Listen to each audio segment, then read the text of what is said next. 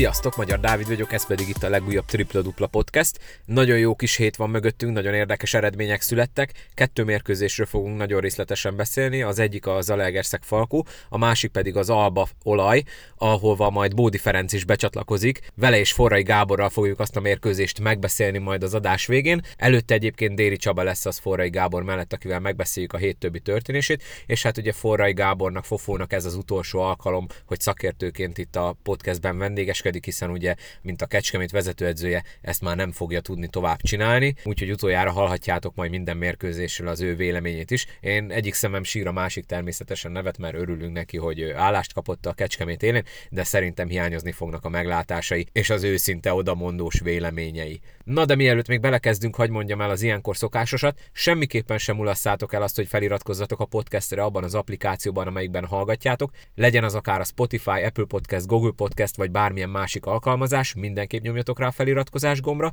és akkor mindig értesülni fogtok az újonnan érkező epizódokról.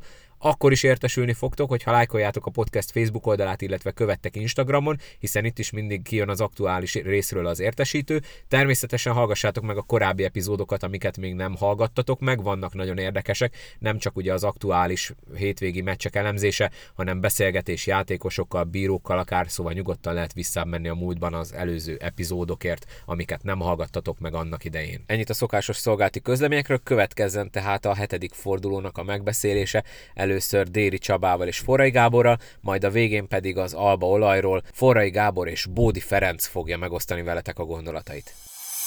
Köszöntöm a Tripla Dupla Podcast hallgatóit, és köszöntöm itt a podcastben Déri Csabát, és hát utolsó alkalommal mint szakértő Forrai Gábort. Sziasztok urak, jó reggelt! Jó reggelt! Jó reggelt. Köszöntöm a hallgatókat! Átfofó, nagyon szomorúak vagyunk egyrészt, másrésztről viszont örülünk, mert ugye újra kispadot kaptál, és hát nem is akármilyen bemutatkozásban volt részed, de erről majd kicsit később beszélünk. Van itt nekünk több nagy rangadónk is, meg több érdekes eredmény, amiről beszélgetni kell, és már most mondom, hogy majd a műsor végén becsatlakozik hozzánk Bódi Ferenc, korábbi Alba Komp, Dombóvár, illetve Szolnok, meg Nyíregyháza játékos, az Alba olajmeccset azt majd a végén fogjuk megbeszélni Ferivel, illetve Gáborral az majd akkor. Kezdjük szerintem a Zete Falkóval. Ez egy nagyon jó kis mérkőzés volt, hosszabbításban nyert egy ponttal végül a, a szombathely, és őrizte meg veretlenségét. Nem tudom, melyik őtök, gondolom Csaba, te ott voltál élőben. Én, én ezt kezdeném, hát két okon is. Az összes Falkó mérkőzést láttam helyszínen az idén, illetve a felvételről. Én még az edzőmeccseket is, illetve én most egyéni képzőként dolgozom a Falkó utánpótlásba, tehát látom a folyamatokat, illetve a Zalaegerszegre meg most már évek óta ö, ö, járok meccsre, és ö, ott is ö, látom a, a, a folyamatokat. Kezdem a szituációval. A Falkó, mint vendégcsapat, Tulajdonképpen ez a nyolcadik győzelme, és van kettő nemzetközi kupában. Olyan csapatot vált meg, mint az AEK Atén, és idegenben járt a rendkívül jó erőkből álló Vefliga ellen. A Falkó egy hat válogatottra, tehát a tohoi bajnokság négy hősére úgymond, akik gyakorlatilag külföldi játékosok hozzáadott értéke nélkül nyerték meg a bajnokságot, tehát megtartották a Benkét, a Perl, Zolit, a Váradit és a Kellest. Ezek a, ezek a csapatnál már ikonok. Óriási érték, hogy hozzá tudták tenni a Golománt, aki az előző szezonokhoz képest lényegesen jobb állapotban van. Ez dicséri a, a játékost is, mert úgy tudom, hogy nyáron visszament a UCL-ére egyetemre ö, dolgozni, specialisták tákkal, aztán a Laki Ádámék, Konokov, Okorn olyan munkát végeztek itt Szombathelyen az utóbbi időszakban, hogy a, a Golomán Gyuri élete legjobb formájában van. Óriási hozzáadott értékkel bír a Somogyi Ádám. Szeretném kihangsúlyozni, hogy a játékos olyan állapotban van, hogy U23-as szabály nélkül is legit része lenne a csapatnak, tehát teljes jogú része lenne, és kettő légiós van a csapatban, akik nem főszereplők, és van a Falkonnak egy rendkívül erőszakos védekezése, abból egy indítása. Az indítási rendszerből átmennek átmeneti játékokba, és egy folyamatos játékot játszanak, amiben kijön a csapatjáték is, és kijön a játékosoknak az egyéni képessége.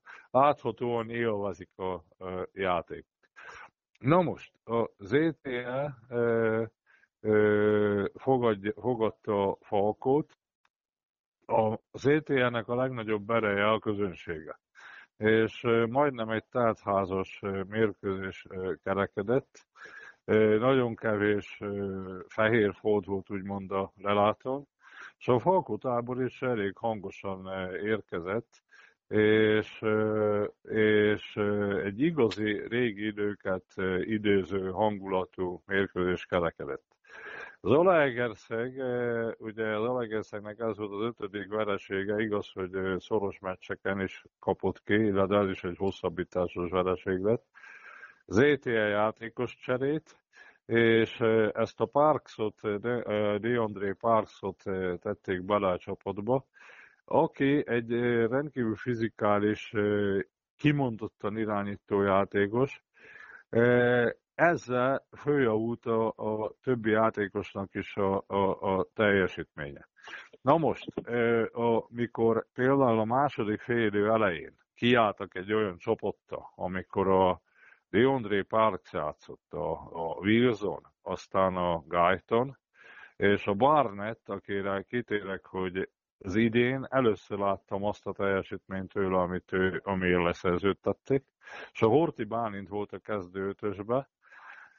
Ugye a második, ez a második félidei csapatuk, ez a csapat bárkivel föl fogja venni a, föl tudja venni a versenyt Magyarországon. A mérkőzésre annyit, hogy volt egy első félidő, amiben több mint 50 pontot dobott a, a ZTE, 10-3-ast az első félidőbe, és extra hármasokat is sikerült.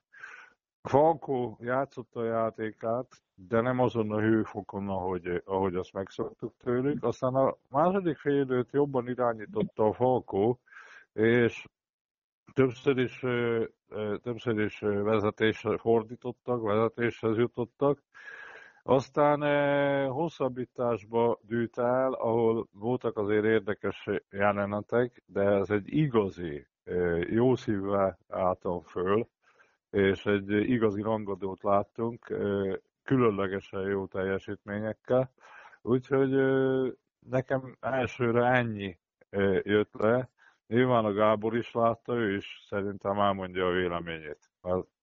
Én is hasonlókat gondolok, tehát egy igazi kosárda a csemege volt, hiszen, és ez meg kell dicsérni az ETS szurkolóit, hiszen hát azért ugye nem áll jól a csapat, és mégis ennyi néző kilátogatott és jó hangulatot teremtett, Úgyhogy azt gondolom, hogy, hogy abszolút létjogosultsága van annak, hogy, hogy egy, egy jó csapatra ki vannak éhezve a szurkolók, mert imádják a, a sportot, nem csak kosabbát, a focit is, és érnek halnak ezért az ETE klubért, és hangot is adtak tényleg, amikor olyan átvették a vezetést, vagy, vagy, vagy az elején, amikor ugye hengeltek, hát ó, fergeteges hangulat volt.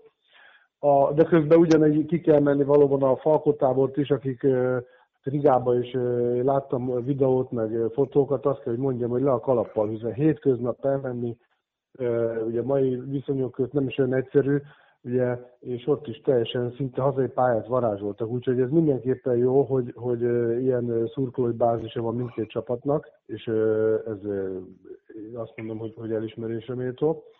A, magáról a mérkőzésről, ugye az új játékos szemmel láthatóan, tehát azért ez egy minőség. Ugye említettük itt többször, hát ez a Heron ez az egyik legrosszabb játékos volt, ez nyugodtan ki lehet jelenteni, bár ez nem volt meglepetés, mert ez, ez a nyáron is a legrosszabbnak tűnt.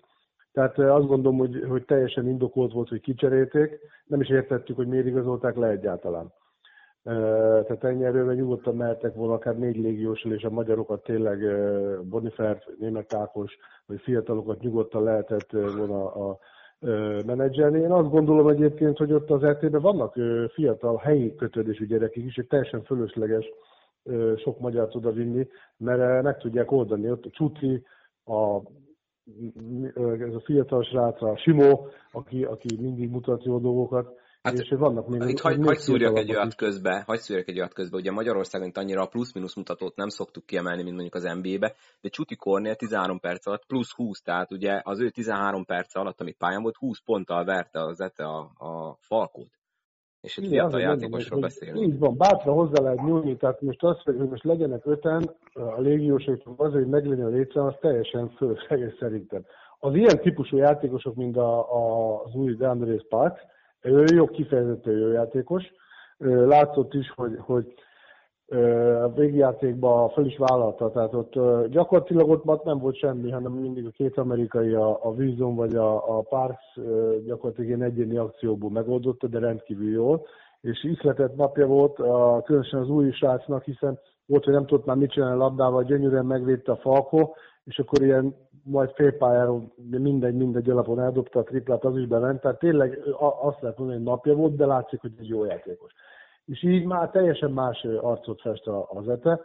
Én pont egy ilyen vezértípusú ember hiányzott belőlük, aki a végjátéknál föl tudja vállalni, most ketten a vízonnal azt gondolom, hogy ezeket meg is tudják oldani. A Falkonál pedig, hát ugye azért azt ne hagyjuk figyelmen kívül, hogy egy óriási győzelmet arattak ugye hétköznap, és az utazás, mire hazaértek Rigából, mire akkor edzettek, regenerálódtak. Nehéz egyébként ilyenkor, de ebből is látszik, hogy vérprofik a Falkó játékosok, hiszen egy ilyen óriási emocionális érzelmi hullám van, pozitív töltetve, hogy tudsz nyerni, még mindig veretlen vagy, és ebből egy rendkívül jó napot kifogó ZTL-vel találták magukat szembe, és Hát, hogy nem estek össze, mert az ETA, ahogy támadott az első félidőben, úgy, úgy valóban bárkit le tudna győzni, hanem pont ugye ez a Falko lett volna. Falko erejét mutatja, hogy, hogy föl tudott állni, tudtak újítani, nem estek pánikba, és gyakorlatilag, bár azt gondolom, hogy a végjáték az ő kezükben volt, ott, ott egy pillanatnyi figyelmi megingás, hogy le tudta szedni a, a, az ETS a Barnett a támadó lepattont és visszatette, ugye az, az, az volt ott a kulcspont, mert hogyha ha ezt ki tudják védeni, akkor, akkor ugye a tiszta játékidőben is megnyerik a mérkőzést, de ez mégis így volt jó. Aztán most ugye sok kritikát kapott az edző, hogy, hogy ugye öt légiós tett föl. Én, én azt gondolom, én meg kell, hogy védjem a vezető edzőt. Azért van a stáb, és mindenkinek megvan a feladata, hogy figyelj, tehát nyilván mindig az edző felelőssége. Egyébként ez egyértelmű, hogy mindig a vezetőedző felelős, ami a, a csapat körül történik, na de attól függetlenül el vannak osztva a feladatok, és megvan, hogy kinek a feladata az, hogy figyelj, hogy ne legyen öt légiós, hogy legyen egy magyar, vagy egy 23 as és azért egy ilyen hőfokú mérkőzésen ez benne van a pakliba, és a, annak a, a személynek, vagy személyeknek, hát nyilván én nem tudom minden kintről, de én ezért nem hibáztatnám Teo Csizmicset, mert tehát ez stáb, csapat munka, és ott, ott mindenkinek megvan a, a saját szerepe, és ugye hát az, az így utólag kiderülve ez, ez egy óriási baki volt, mert hát ugye egy egypontos meccsen, egy, egy ilyennél ez, ez benne van. De attól függetlenül, hogyha a, az ETL tudja tartani ezt a formát, akkor azért el fognak mozdulni, csak már sok a gombóc, ugye, mert ugye kettő öttel vannak, innentől kezdve nem, nem hibázhatnak egyáltalán, és hozni kell bravúrokat, tehát ugye ez lett volna egy nagyon nagy bravúr, nagyon közel álltak hozzá. A következő meccs ugye Debrecen, hát ugye az sem lesz egyszerű nekik, és ha esetleg ott is kikapnak, az már 2-6. Tehát az, az, az gyakorlatilag akkor azt mondom, hogy elúszott a 8 a Magyar Kupára. Tehát a bajnokság még nagyon hosszú, tehát simán oda lehet érni a 10-be, így ezzel a váltással van is rá esélyük, sőt elvárható. Tehát én, én azt mondom, mondjuk ki, hogy itt most már olyan erős az ETE, hogy itt egyszerűen nem, tudna, nem kaphatnak ki. Vagy, vagy egyszer-egyszer, mert, mert, ez egy, mert ez egy bomberős csapat így ebben a formában. Tehát nincs mese, nyerniük kell.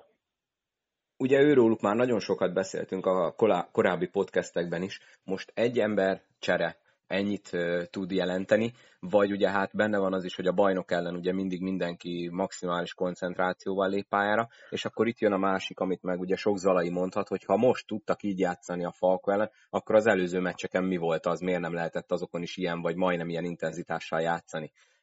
Edzői szempontból ez mennyire nehéz, hogy minden mérkőzésre ugyanúgy felpörgesd a csapatot, és ugye ez a Falkónál is megvan, mert ugye mondtátok, hogy megbeszéltük, hogy Rigába volt egy nagyon nagy győzelmük hétközben, és akkor egy ilyen eufórikus BL győzelm után egy, most csúnya szóval mondva, mezei bajnokira, még ha tudjuk is, hogy az ZT elleni ütközetek azok nem egy sima bajnokinak minősülnek, de ugye ebben a szezonban, amikor a Falkó kimondva is ugye a BL-ben már továbbjutást vár, nyilván megvannak itt is a prioritások, szóval ilyenkor mennyire nehéz felrázni a csapatokat erre a mér, egy ilyen mérkőzésre? Hát én azt mondom, hogy én ismerem jól a Falkó játékosait. Ezek a játékosok, ezek szeretnek kosárlabdázni, szeretnek együtt lenni, szeretnek együtt játszani. Ezek a játékosok szeretnek Zolaegerszegen játszani, és ez egyáltalán nem egy mezei bajnoki. Oké, ott már a melegítésnél lehetett látni, hogy majdnem telt ház volt a melegítésnél, és érezni lehetett a vibrálást a közegbe. Olyan nincs, tehát olyan nincs, hogy valaki ilyenkor ne találjon motivációt. Az Olegerszegnek meg ugye nemzetközi kupája, hétről egy heti egymeccses szituációban volt éppen az Olegerszeg, ők egész héten erre tudtak készülni, illetve ők egy Champions League-es, öt légiósuk van, a, a, és négy nagyon jó nevű magyarjuk, és tehetséges fiataljaik. Mindenki meg akarja mutatni ilyenkor a, a, a, a bajnokcsapat, és bajnok, kupagyőztes bajnokcsapatról van itt az szó, Champions League-es csapatról, meg akarják mutatni, nyilván. Tehát én mind a két csapatról láttam a, láttam a, a, a motivációt, illetve egy játékos is ö, tud változtatni, föl tudja javítani a, a, a, a többieknek a játékát. Tehát így már, a, így már a Vízon is és a Gájton is sokkal szabadabban tud kosárlabdázni, és például a Barnett, amikor a három mezőnyjátékos föl volt, a három kreatív amerikai mezőnyjátékos föl volt a pályán, a Barnett teljesen másképpen játszik. Tehát a Barnett úgy azt tudja játszani, játszani, amit szeret. És a Horti is sokkal szabadabban, sokkal nagyobb helye volt, sok lényegesen jobban játszott. Nézzük csak meg például a, a Debrecen. A Debrecen, amikor a, a Tóth Ádám és a, Tóth Ádám és a Drenovac. Drenovac a legjobb légiós a posztján Magyarországon, és a Tóth Ádám meg a hazai játékosok közül Keller Ákos mellett a legnagyobb hozzáadott értéke bíró center, és kimondottan jó a támadásba. Hiányoztak a Debrecenből, és a Debrecen kikapott Kaposváron egy nem igazán jó Kaposvár ellen. Úgyhogy egy-egy játékos persze, hogy megváltoztatja a, a, a széljárást. Plusz gondolom ilyenkor előjön az is, hogy mivel ugye a héten csatlakozott Parks, semmi scouting nem nagyon lehetett róla, szóval igazából kicsit a Falko ilyen szempontból meg sötétben is tapogatózott. Fofó, jól gondolom, hogy ilyenkor azért ez duplán megnehezíti az ellenfél dolgát. Ezt. Nem hiszem, hiszen ma már minden, van több olyan program a, a csapatok birtokába, ami, ahol minden anyagot megtalálnak minden játékosról, tehát hogy mi az erőssége, mi a gyengéje, hogy védekezik, hogy támad, melyik szituációban merre megy, jobbra megy, honnan szeret dobni, mit csinált az elmúlt években. Tehát én azt gondolom, hogy a karakterisztikát azt, azt simán le tudják venni. Inkább abban van mondjuk sötétben tapogatózás, hogy éppen melyik, melyek azok a játékok, amelyeket mondjuk már tudják használni az új emberrel. És akkor, mert ugye itt, amikor ilyen két-három naponta vannak a mérkőzések, akkor azokat a játékokat szokták a csapatok jobban megnézni, ami valami speci- speciális játék, vagy nagyon erősek benne, vagy rendkívül sokat játszák, tehát nem, nincs idő mind a 10 vagy 20 vagy tök mindegy hány játékot végvenni, hanem azokat, amik a legjellemzőek, vagy a legveszélyesebbek a, az ellenfélnek és ugye ebben, hogy most éppen melyiket tudják rátenni erre az új játékosra, ebbe lehetett sötét szó, de én ahogy néztem a meccset, ugye tehát egyértelmű, hogy ez a, a az új játékos jobbra nagyon erős, és a, a Váradi Benedek utána a végjátékban már igen erősen ráállt a jobb kezére, és nem is tudott annyira villogni a, a, a srác, Tehát, de nyilván, amikor kiismerik, akkor, akkor meccs közben is, aki intelligens, például Falko tele van magas játékossal, erős a szakmai stáb a padon, tehát ezeket a dolgokat abszolút le, lereagálták. Csak addigra megkapta a ritmust a, a, az új játékos, és azt mondom neki, hogy ihletett napja volt. Tehát igazából a, a második, harmadik meccs lesz majd az, ami, ami mérvadó, hogy, hogy amikor már tényleg, ahogy mondod, azért nyilván jobban le tudják scoutolni, hogy, hogy akkor is meg tudja ugyanezeket csinálni. Én egyébként azt gondolom, hogy, hogy hasonló teljesítményre is lehet képes, mert jó játékosról beszélünk. Úgyhogy ez a véleményem.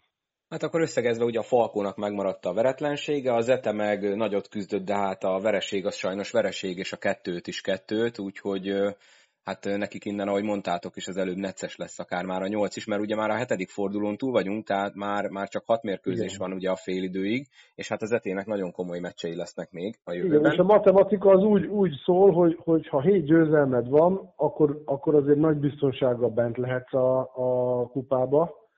Hat az, az, az az necces, öt az, az meg egyáltalán nem biztos. Tehát akkor a maradék hát, hat meccsből ötöt nyerni kéne. Így van, így van, ötöt meg kell nyerni. Én azért mondtam, hogy... De egyébként most legyünk őszinték, tehát ez a csapat, ettől is lehet várni. Tehát, ett, tehát ahogy most kinéznek, ez egyáltalán nem bravúr, mert ők nem azért utolsók, vagy ott hátul vannak, mert, mert szarjátékosaik vannak, hanem mert nem jól, nem jól játszottak. Tehát őtőlük most már azért el kell várni, hát, hogy nyerjenek. Én azt gondolom, hogy a menedzsment minden megtett, játékos cseréhez, ugye nyilván azért ennek anyagi vonzata van, tehát ezekben is partnerok voltak, és tehát, tehát szemmel láthatóan jól játszottak, úgyhogy, úgyhogy én, én például várom a feltámadásukat. Debrecenben meg is kezdhetik ezt a hosszú menetelést. Menjünk szerintem tovább, vagy nem tudom, szerettetek-e volna még valamit hozzátenni ez az Ete Falkó mérkőzéshez, vagy mehetünk akkor tovább? Jó. Menjünk. A, a többi mérkőzésről nyilván ugye most az albaolajat leszámítva, hogy röviden próbáljunk megbeszélgetni. Nyíregyháza körmen. Nem tudom, emlékeztek-e, ugye a múltkori adás végén én ezt a meccset mondtam, hogy kíváncsi leszek, hogy a Nyíregyháza esetleg tud-e így lendületből menni tovább, a körmen meg ugye egy nagy győzelem után esetleg kicsit visszaesik. Hát bejött a jóslatom, 95-94-re nyert a Nyíregyháza, Hozzá kell tenni, hogy a negyedik negyed elején ugye jóval, tehát nagyon nagy, nagyobb volt a különbség a Nyíregy javára, a Körmend a végén visszajött, és hát itt amiről beszélni kell, amiről ugye sokan beszélnek a körmendi szurkolók is, hogy a meccs végén ugye mínusz egy pontos áll, hátrányban, azt hiszem 26 másodperc volt hátra, és nem faltoltak a körmendiek. Tehát ugye arra játszottak, hogy majd a végén a, ugye kimar, remélhetőleg kimar, kivédekezett támadás után lesz még egy kis idő. Hát ez olyannyira nem sikerült, hogy ugye az utolsó pillanatos dobásnál még a lepattanót se bírta visszaszedni a körment. Mit gondoltok, ez mekkora edzői hiba volt, vagy mit kellett volna másképp csinálni, vagy úgy általában, hogy mi vezetette ez, hogy egyáltalán ilyen szoros végjáték alakult ki, és egyébként a Nyíregyháza így akkor megszerezte a második győzelmét a bajnokságban, meg az elsőt otthon. A következő helyzet. NBA döntő, Larry Brown, Philadelphia, az az Iverson féle csapat volt.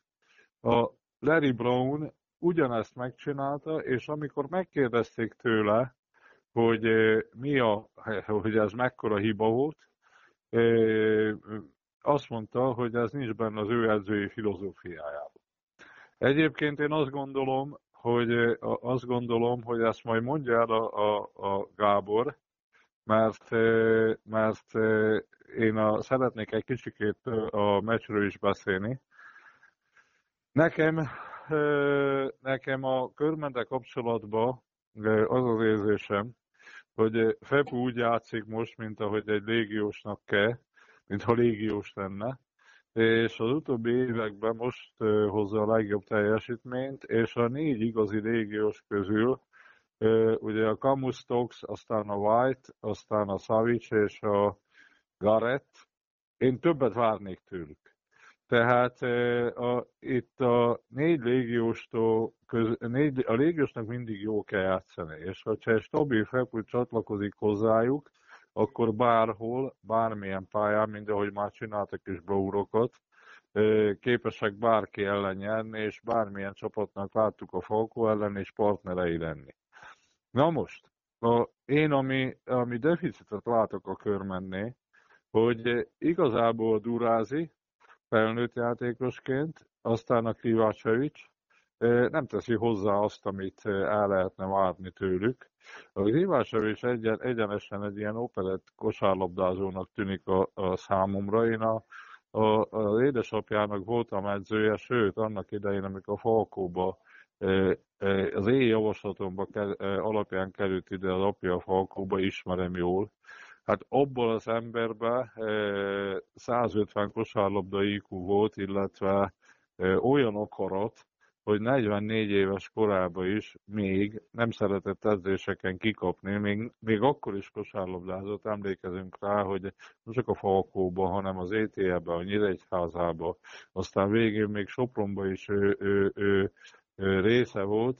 Most a fiától sokkal-sokkal erőszakosabb játékot várnék. A Durázi Christopher fizikai képességei alapján egy csoda, egy a, a, a fekete amerikai játékosokkal fölőrő fizikuma van, talán né, né, néhánynál jobb is. Nem látom a technikai fejlődést, és nem látom, hogy nem látom a hozzáadott értéket. El kell mondanom még, hogy a körmennél az utánporlás programmal kapcsolatban tehát itt el kell dönteni, én szerintem az idén. A Takás Kristófra rá kéne tenni az idei évet. De akkor egyértelműen. Tehát nem versenyeztetni, hanem rátenni. Nekem nagyon tetszik a kenéz, ebben az emberben van spiritus. Van kosárlabda IQ.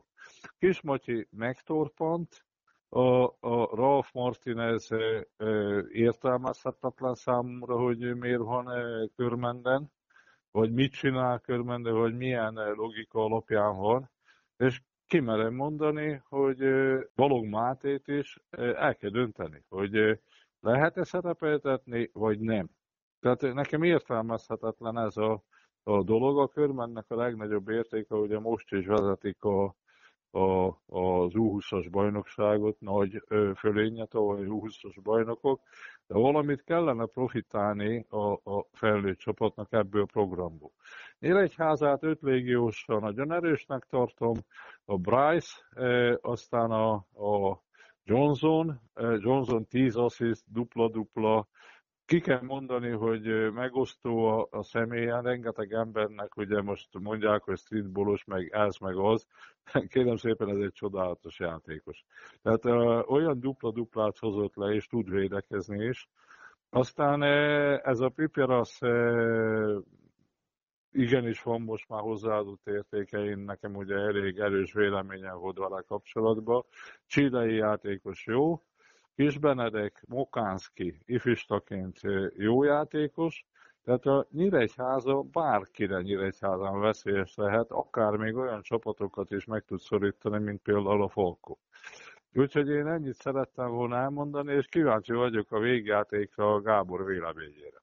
Így van, Gábor, akkor te létszi arra hegyezt ki a mondandódat, hogy ott az akkor edzői hiba volt, vagy, vagy nyilván, hogyha bejön, akkor, akkor persze, akkor nem is beszélünk erről, de ö, így, hogy tényleg két másodperc volt a két óra között, én szerintem arra volt a kisebb esély, hogy ez bejön, hogyha okosan játsz a Nyíregyháza, és hát okosan kijátszották az utolsó pillanatig. Én, én azért nem fogalmaznék ilyen erősen, hogy edzői hiba, hiszen, hiszen a kollégámról van szó, tehát egyáltalán nem bírálnám. Az, az viszont tény, hogy, hogy tehát, hogy csak a matematikát veszük alapul, akkor ugye 24 másodpercig támadhat, ugye az volt a tervük, szemmel láthatóan, hogy, hogy hagyják, hogy lemenjen, és a végén rádobja a labdát, hiszen a 23-nál mondjuk rádobja, akkor még száll a labda a levegőbe, ha bemegy, akkor ugye bingo, ha, ha kimarad, akkor is még egy-kettő, tehát gyakorlatilag a, nincsen szansz. Tehát ha, ha matematikát veszük alapul, akkor, akkor érthetetlen volt, meg egyébként is. Egyébként, ahogy a, a Déli Csaba mondta, ez filozófia kérdése, én például úgy próbáltam volna meg, hogy megpróbálni megcsapdázni a Johnson-t, hogyha lehet, ne dobja a büntetőt, mert ő nagyon jó büntetőző, és hogyha elment a labda, akkor aki ez oda ment, azonnal falt. És akkor van körülbelül, mit tudom én, 20 másodpercnyi időnk a büntetők után. És akkor, akkor én tudom eldönteni a, a mérkőzés sorsát, de mondom, ez, ez edzői filozófia kérdése, hogy mit érez, csak itt, itt ugye nem volt szinkronba, tehát itt a matematika szempontjából Hát, hogy mondjam, véleményes, ugye, tehát a szurkolóknak végül is azt kell, hogy mondjuk, hogy az igazuk van, de, de nem, nem tudom, hogy ott a, ez hogy van náluk megbeszélve. Ugye én, én azt nem is láttam a kispadot, hogy egyébként az edző mondta, vagy nem mondta, mint hogyha úgy, úgy láttam volna, hogy kinéztek az edzőre a, a játékosok, és ebből egyébként ebből meglátszik, hogy, hogy fegyelmezettek, mert nyilván a játékos az, az akar fautolni, edzésen szoktunk ilyeneket játszani, ilyen utolsó pillanatos ö, já, szituációkat ö, ugye előidézni, és ott automatikusan ilyenkor faltolnak, tehát egyrésztről ez pozitív, hogy nagyon fegyelem van a csapatnál, mert az edző azt mondta, hogy nem faltolunk, akkor nem faltolunk. Ö, aztán nem tudni, hogy mi játszott le, de azért előfordult ez már akár az NBA-be, vagy, vagy Európa más csapataiba, Nyilván ilyenkor utólag egyébként könnyű, meg, meg kívülről könnyű bírálni, hogy mit kellett volna. Abban az adott szituációban ez döntött, nem, nem jött be, és Nyíregyháza megnyerte a mérkőzést. Egyébként most meg kell dicsérni uh, johnson mert Johnson, nagyon sok ilyen végjátéka volt a Nyíregyházának, és pont Johnson volt az, aki parádés teljesítményét a végjátékbeli ilyen rossz döntéseivel negatív irányba döntött el a Nyíregyháza felől a, a, a, a mérkőzést, és most okos volt, mert tudatosan vé, hagyta, hogy végigfusson, nem kezdett betörni, mert előtte jellemző volt rá. Egyébként lehet, hogy az edző arra számított, hogy mondjuk betör, vagy, vagy egy korai vállalást csinál, szóval nem lehet tudni, mert egyébként Johnsonnak a játékában ez benne volt eddig. Tehát ő hajlamos volt arra, hogy betört, elindult, Például a Kecskemétet veszük alapul, ott kétszer is ezt megcsinált, hogy lefeget feljebb betört, egyszer eladta a labdát, egyszer meg ö, ö, kidobta a pályáról. Tehát ö, lehet, hogy, hogy de én egyáltalán nem akarom bírálni. Ugye most a pozitívben nem is illik, én azt gondolom, hogy, hogy a kollégáknak össze kell tartani. Tehát nem, nem tudni, hogy mi játszott le, az, az biztos, hogy mondjuk én másképp csináltam volna. De, de valaki a fehéret szereti, van, aki a, a pirosat, tehát mindenkinek más a, a minden, az élet minden területén, van, aki a csípős paprikával szereti a halászlét, tehát ugye ez, ez, ez, ez nem tudok mit kezdeni. Inkább azt mondanám, hogy a körmen magának idézte ezt elő, mert az első fél időben egyszer nem védekeztek. A, aztán kiderült, hogy mégiscsak tudnak védekezni, nagyon jól a, a negyedik negyedbe, Úgyhogy az edzőnek abban igaza volt, hogy, hogy 95 pontot, vagy 94-95 pontot dobni idegenbe, azzal, azzal szoktak nyerni a csapatok.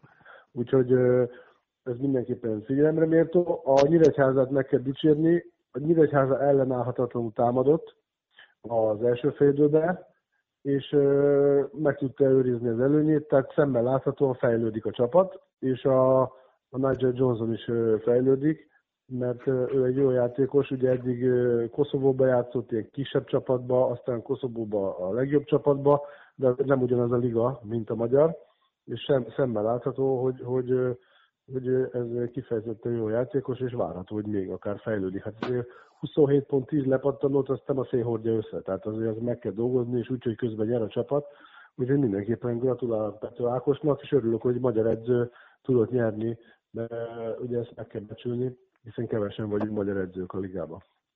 Így van, nyert a Nyíregyház. A körmennek még majd ez a győzelem esetleg hiányozhat a végén, ugye most jelenleg 3-3-mal állnak. Tehát... Igen, csak azért ne felejtsük el, hogy a körment nyert olyan helyeken, ami a végelszámolásban nagyon-nagyon sokat fog ám számítani. Tehát a körmen nyert Zalaegerszegem, a körmen nyert Debrecenbe és Oroszlányba. Ez mind a három nagyon nehéz hazai pálya.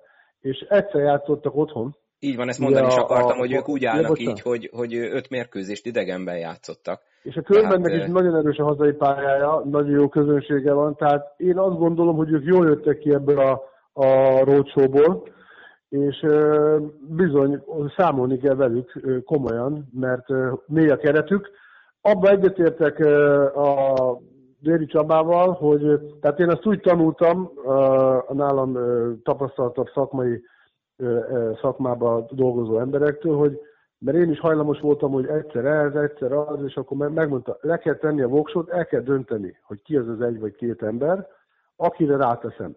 Mert a senkinek nem jó, a játékosnak se, meg a tö- tehát annak se, a, akit mondjuk játszatni akarok, de a többinek se, nem tudja, hogy most mire számítson, le kell ülni, el kell mondani, hogy oké, okay, ez a periódus a tiéd lesz, a többieknek, hogy most nektek ebbe kell fejlődni, és akkor rá kell tenni a, a rotációba, bele kell venni, mert az nem működik, hogy egyik meccsen játszik három percet feladat nélkül, a másikon tíz percet, tehát ők nem kész játékosok, hogy, hogy úgynevezett ilyen roleplayerek, ők akkor lesznek jó játékosok, hogyha sokat a pályán vannak, sok időt töltenek ott, és kapnak feladatot. Aztán, tehát azért itt a, a nyilván ezt, ezt megint én nem tudom megítélni, a klubmenedzsmentnek, hogy mi a, a jövőbeli képe, hogy mit akar. Tehát az biztos, hogy, hogy nehéz helyzetben vannak, mert van egy komplet csapatnyi tehetséges játékosuk, hiszen ugye most a második éve érmezőnben vannak nagy esélyesei idén is az U20-nak, hogy megnyeri a körment,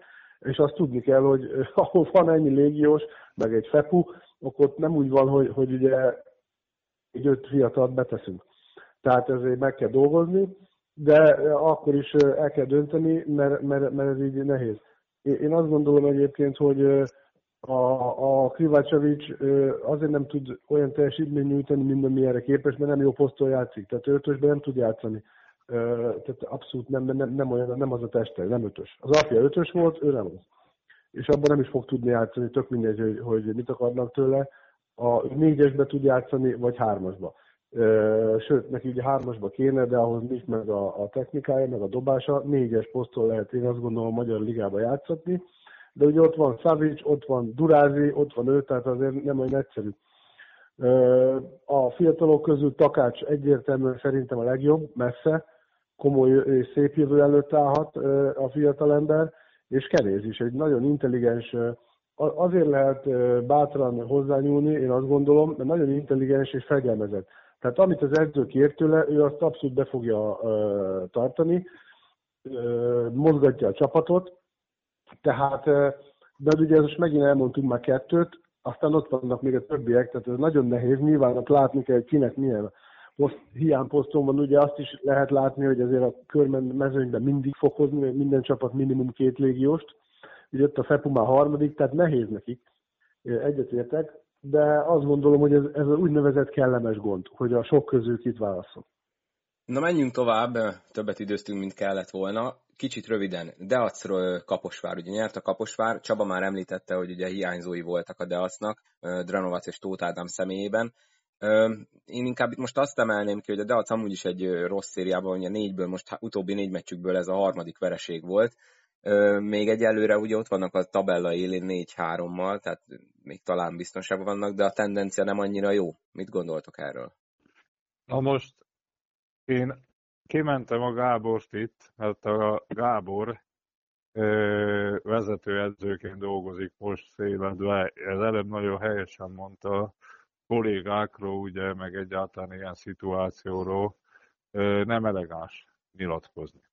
Kérem szépen, ö, a Debrecen, hogyha van a Tóth Ádám, és van a Drenovac, olyan szinten jobb csapat a Kaposvárnál, a jelenlegi Kaposvárnál, hogy akár 15-20 ponttal is tudott volna nyerni csütörtökön este Kaposváron.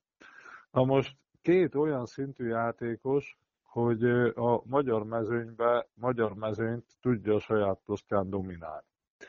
Debrecennel kapcsolatban el kell mondanom, hogy, hogy a, a Thames, aki NBA-be egyébként draftolt játékos volt, aki csodálatos teljesítményt hozott.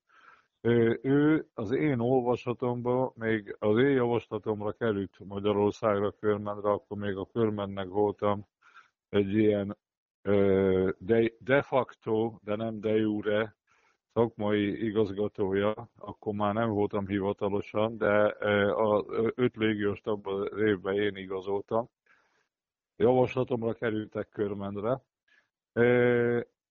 Nem a posztján játszik, ha le van terhelve az irányítása, és nem a kettes poszton egy szabadabb, kötetlenebb ilyen kombóbákált pozícióba játszik, nem annyira hatékony, de így, amit lehozott most a Kaposvár ellen, ez valami csodálatos teljesítmény volt az utolsó évek egyik legjobb teljesítménye, amit láttam hátvédtől. Ez a Lapornyik, ez elképesztő rócsót rendezett, dobott, dobott, nem töltött, mint a, a régi rossz western filmekben. Nincs bontása, és csak a dobása van, illetve egy ilyen nyújtott lábas védekezése van, tehát oda én azt gondolom, hogy lényegesen jobb játékos kellene, ezt én kimerem mondani. Tehát egy igazi, igazi bontó, igazi, én egy irányítót el tudnék képzelni a Debrecenbe. Kerpefronius Gáspár ugye játszik irányítót, tavaly csodálatos szezont hozott le az U23-as szabály védelme alatt, és most, hogy ez alól a védelem alól kikerült, nehéz szituációba került, és nem is tudott igazán hozzátenni, úgy érzem még a Debrecennek az idei szezonjában a játékhoz. Nehéz helyzetben van így a Debrecen, többet vártam volna Polyáktól, keveset is játszott, nem tudom, hogy mi volt a, a probléma. Ez az Áska jó játékos, pótolta a Tóth Ádámot részbe, de látszik, hogy azért azon a poszton nem lehet, nem lehet egyedül lejátszani egy, egy meccset. Én többet várnék a Valerio Bodontól, Neuwirtől, Kovács Ákostól, tehát nekik most nyílott lehetőség. A Valerio csodálatos képességű játékos az egyik kedvencem, de lényegesen erőszakosabban kéne neki játszani. Tehát én, én tudnék. Nekem a Debrecennel kapcsolatban a vezetőedző egy csoda, a rendkívüli tisztelettel vagyok iránta. Olyan érzésem volt az időkéréseknél, ugye ott volt a mikrofon, mint hogyha nem tudta volna elmondani pontosan azt, hogy mit szeretne. És a játékosok, tehát egyszerűen nem tudtam értelmezni, hogy miket kér. Aztán valahogy a vezető, az edzői stábnak az egységére is fölhívnám a vigyelmet. Tehát, hogyha egy stábnak a tagja vagyok, akkor nem a háttérben vigyorgok esetleg, vagy viccelődök, vagy húzogatom a vállam, hanem, hanem odaállok. Tehát itt azért, itt azért, itt azért nem, nem egy egységes csapat benyomását keltette nekem az időkérdéseknél a Debrecen. Ezt lehet, hogy én láttam rosszul, ilyen nonverbális jelekből, nem is szeretnék többet beszélni erről a dologról, a, a Debrecen több sebből vérzik a történet, de elsősorban itt a két legjobb játékosa hiányzik. Kaposár kihozta a maximumot, amit tudott, én különösen örülök a Handline Roli jó játékának, a Martin mellett a Ford is jó játszott, a TJ Price és tett bele, a Hillard nagyon jó játékos, tehát a Kaposvár mind a két csapat tudott volna nyerni de Kaposvár megérdemelte a győzelmet, és le a kalappa előttük, a, ugye itt a győzelem számít. Én ennyit szerettem volna ezzel kapcsolatban elmondani, kíváncsi vagyok, a Gábor mit mond hozzá. Még mielőtt Gábor belekezd, ugye a Kaposvár így azért szép csendben az elég rossz rajt után ott kapargál fölfelé, és még akár ők is versenyben lehetnek a, a nyolcért, ha így a tabellát nézzük. Gábor, én most ettől lehet megkímélek, hanem inkább ugranék a következő témára, mert te, mint gyakorló edző, Sopron, az a bődületes sérülés hullám, ami őket sújtja. Hát ugye ritkán látni ilyet, talán az olajnál volt utoljára ilyen sok kezdőkaliberű hát, játékos hát, Maródi. Figyelj, nem volt olyan régen, mert tavaly a play előfordult az Albánál is. Jaj, bocsánat, hát majdnem hát, elfelejtettem. figyelmen kívül. igen, igen, hát, tudom, hogy ami nálam történik a sérülést, tudod, az, az nem, az, az, az nem semmi. Az így van, semmi, így van, így van. Hát ne arra Szóval az a lényeg, hogy ugye most a Sopron így kikapott otthon a, a Pécstől, akik ugye szintén eléggé rosszul kezdték a bajnokságot, előtt, aztán most már pozitív mérleggel állnak. Mit, mi lehet szerinted ennek az oka? Nem tudom, van esetleg valami infód, vagy akár neked Csabot Sopronból, hogy tehát nem akarom elhinni, hogy sikerül olyan játékosokat kiválasztani, akik ugye rendszeresen sérülnek, most itt félbe hát, megemlítem Juhos Levente nevét, de azért hihetetlen, szinte egy komplet kezdőnyi játékosuk hiányzik, így azért elég nehéz Zunicsnak a dolga.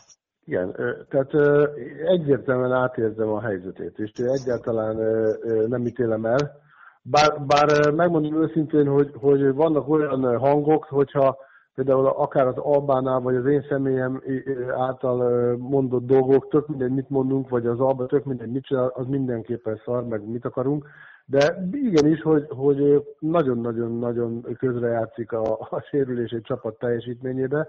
Ha csak az előbb ugye a Debrecent veszük alapul, ugye ott is két meghatározó ember kiesett, már teljesen más a, a játéknak a képe. Ugyanakkor az is igaz, a károgóknak igazuk van, hiszen senkit nem érdekel, a történelmi könyvekben sincs az beírva, hogy te azért kapták ki, mert nem játszott az X meg az Y. Tehát ugye mind a két oldalnak igaza van. Az tény, hogy tehát ami nekem meg, nem meglepetés, az a juhos, tehát a juhos az mindig sérült. Hát az a, ember emlékezett óta nem tudott lejátszani egymás után három meccset. A Supola is ugye sajnos az utóbbi években rendszeresen sérülésekkel bajlódott, tehát ez a két embernek a sérülése egyáltalán nem meglepő. A, a többieké az, az meglepő. Ez ugye lehet több mindentől kifolyólag. Például abból kifolyólag is, hogy ugye későn ö, állt össze Sopron kerete. Az amerikai játékosoknál azért tudni kell, hogy ö, ö, gyakran előfordul az, hogy nem teljesen jó fizikai állapotba érkeznek. Ugye nyilván, mivel későn jöttek, lehet, hogy jobban belevetették magukat a munkába, most ezt csak feltételes módon mondom, ugye ilyenkor egy, egy tehát, hogy mondjam, egy, csak egy nagyon egyszerű példa, ha csak egy pár kiló plusz van valakin, és hirtelen el kell csak futni, akkor is ugye az izületek azért ezt megérzik. Na most ugye a kosárda az, az nem csak sima futás, nagyon sok oldalirányú kitámasztás, irányváltás, a, az izmok ugye állandóan tónusban vannak, tehát ha, ha nem tökéletes állapotba érkezel, ugye akkor, és, és ilyen rövid az idő ahhoz, hogy, hogy a, a szezon kezdetéig, akkor egybe a kosabdával kezdesz, ugye keményen védekezel, stb. Esetleg mondjuk több az edzés, vagy kevesebb hangsúlyt fektetnek úgymond a regenerációra, vagy a, a, az edzés ugye összeállítása az edzés programnál, akkor előfordulhatnak ezek a dolgok, mert nincs rá idő. Tehát mikor elkezdesz egy felkészülést, akkor ott megvan, hogy eleinte milyen mozgás végzel, egyenes vonalú mozgást, akkor szépen fokozatosan belerakod a ugye, fizikai állapotottól, ahogy nő, úgy, úgy tudod a terhelést növelni, és nyilván most ebben nem kezdek bele, de hogyha kevés az idő, és nem megfelelő állapotban jönnek, akkor, akkor ez előfordul, hogy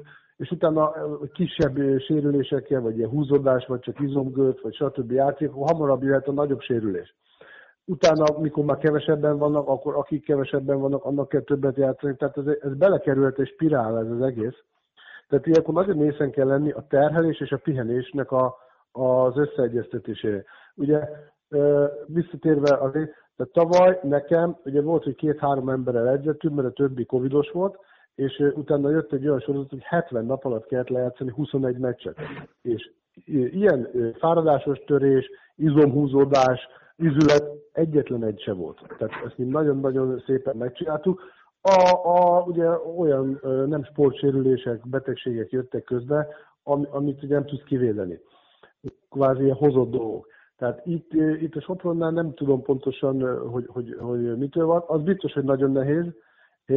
Ha nézzük a pozitív oldalát, akkor megláttunk egy csendest, egy Sitku Marcit, akik egyre markánsabb feladatot csártájai bemutatkozott. Én, én ismerem őket, és a szezon elején is mondtam, hogy nagyon tehetségesnek tartom őket, és egyrésztről ez üdvözítő, hogy meg tudnak mutatkozni. Ugye hát, de azért legyünk őszinték, jelen állásban ők még nem képesek arra, hogy, és nem is lehet tőlük elvárni, hogy, hogy ők vigyék a hátuk, hátán a csapatot. Tehát itt a légiósok hiánya bizony meghatározva, főleg Borisov, akit egyáltalán nem tudnak pótolni, én ahogy elnézem. Most igazolták a Dixet, aki több poszton bevethető. Azt gondolom, hogy, hogy ugye Collins, hogy kiesett, akár még ugye, mert labdázni is tud a Dix, tehát magas, erős, úgyhogy szépen lassan ki fognak keszmeregni ebből, de, de ez biztos, hogy nehéz. A, a Pécsnek meg jár a gratuláció, mert ugye ők például gyengén kezdték, és azonnal felismerték, ahogy mi is elmondtuk itt a, a podcastben többször, hogy egyszerűen vékony volt a keret, megvették az ötödik légióst, így viszont egy nagyon komoly csapat. Tehát ugye láthattuk, hogy szólokon is majdnem nyertek, úgyhogy a, az, hogy Sopron így tartotta magát, én gratulálok nekik, és külön a fiataloknak, és a Pécsnek meg azért, mert aki idegenbe tud nyerni a, a mai magyar bajnokságba, az óriási dolog, teljesen mindegy, hogy az ellenfél hogy áll föl, hiszen a történelmkönyvben az nem lesz bent, hogy ez is az ember sérült volt, úgyhogy, úgyhogy mindig csak az számít, ami, ami bekerül a jegyzőkönyv végén, az eredmény és a tabella. Tehát ez a, ez a két dolog, ami a profi világban számít. Úgyhogy nem tudom, hogy a, a Soproniaknak hogyan van pontosan, mikor épülnek föl. Én jobbulást kívánok minden sérültnek, és a stábnak pedig több szerencsét. Menjünk Én tovább. Főznék... Mondjad, mondjad akkor, bocsánat, mondjad Csaba. ehhez annyit főznék hozzá, hogy a Quincy Dix az tud játszani irányítót is, tehát a sérült Collins helyét e, tudja pótolni. Mindenképpen én a Soproni vezetés helyébe e, keresnék forrásokat arra, hogy egy ötödik légióst igazolnék erre szükség van ilyen sérülés hullám mellett, és ugye nem beszéltünk még, hogy a halász is sérült volt, és a legjobb fiatal játékosuk a fazekas is sérült, ez nagyon sok.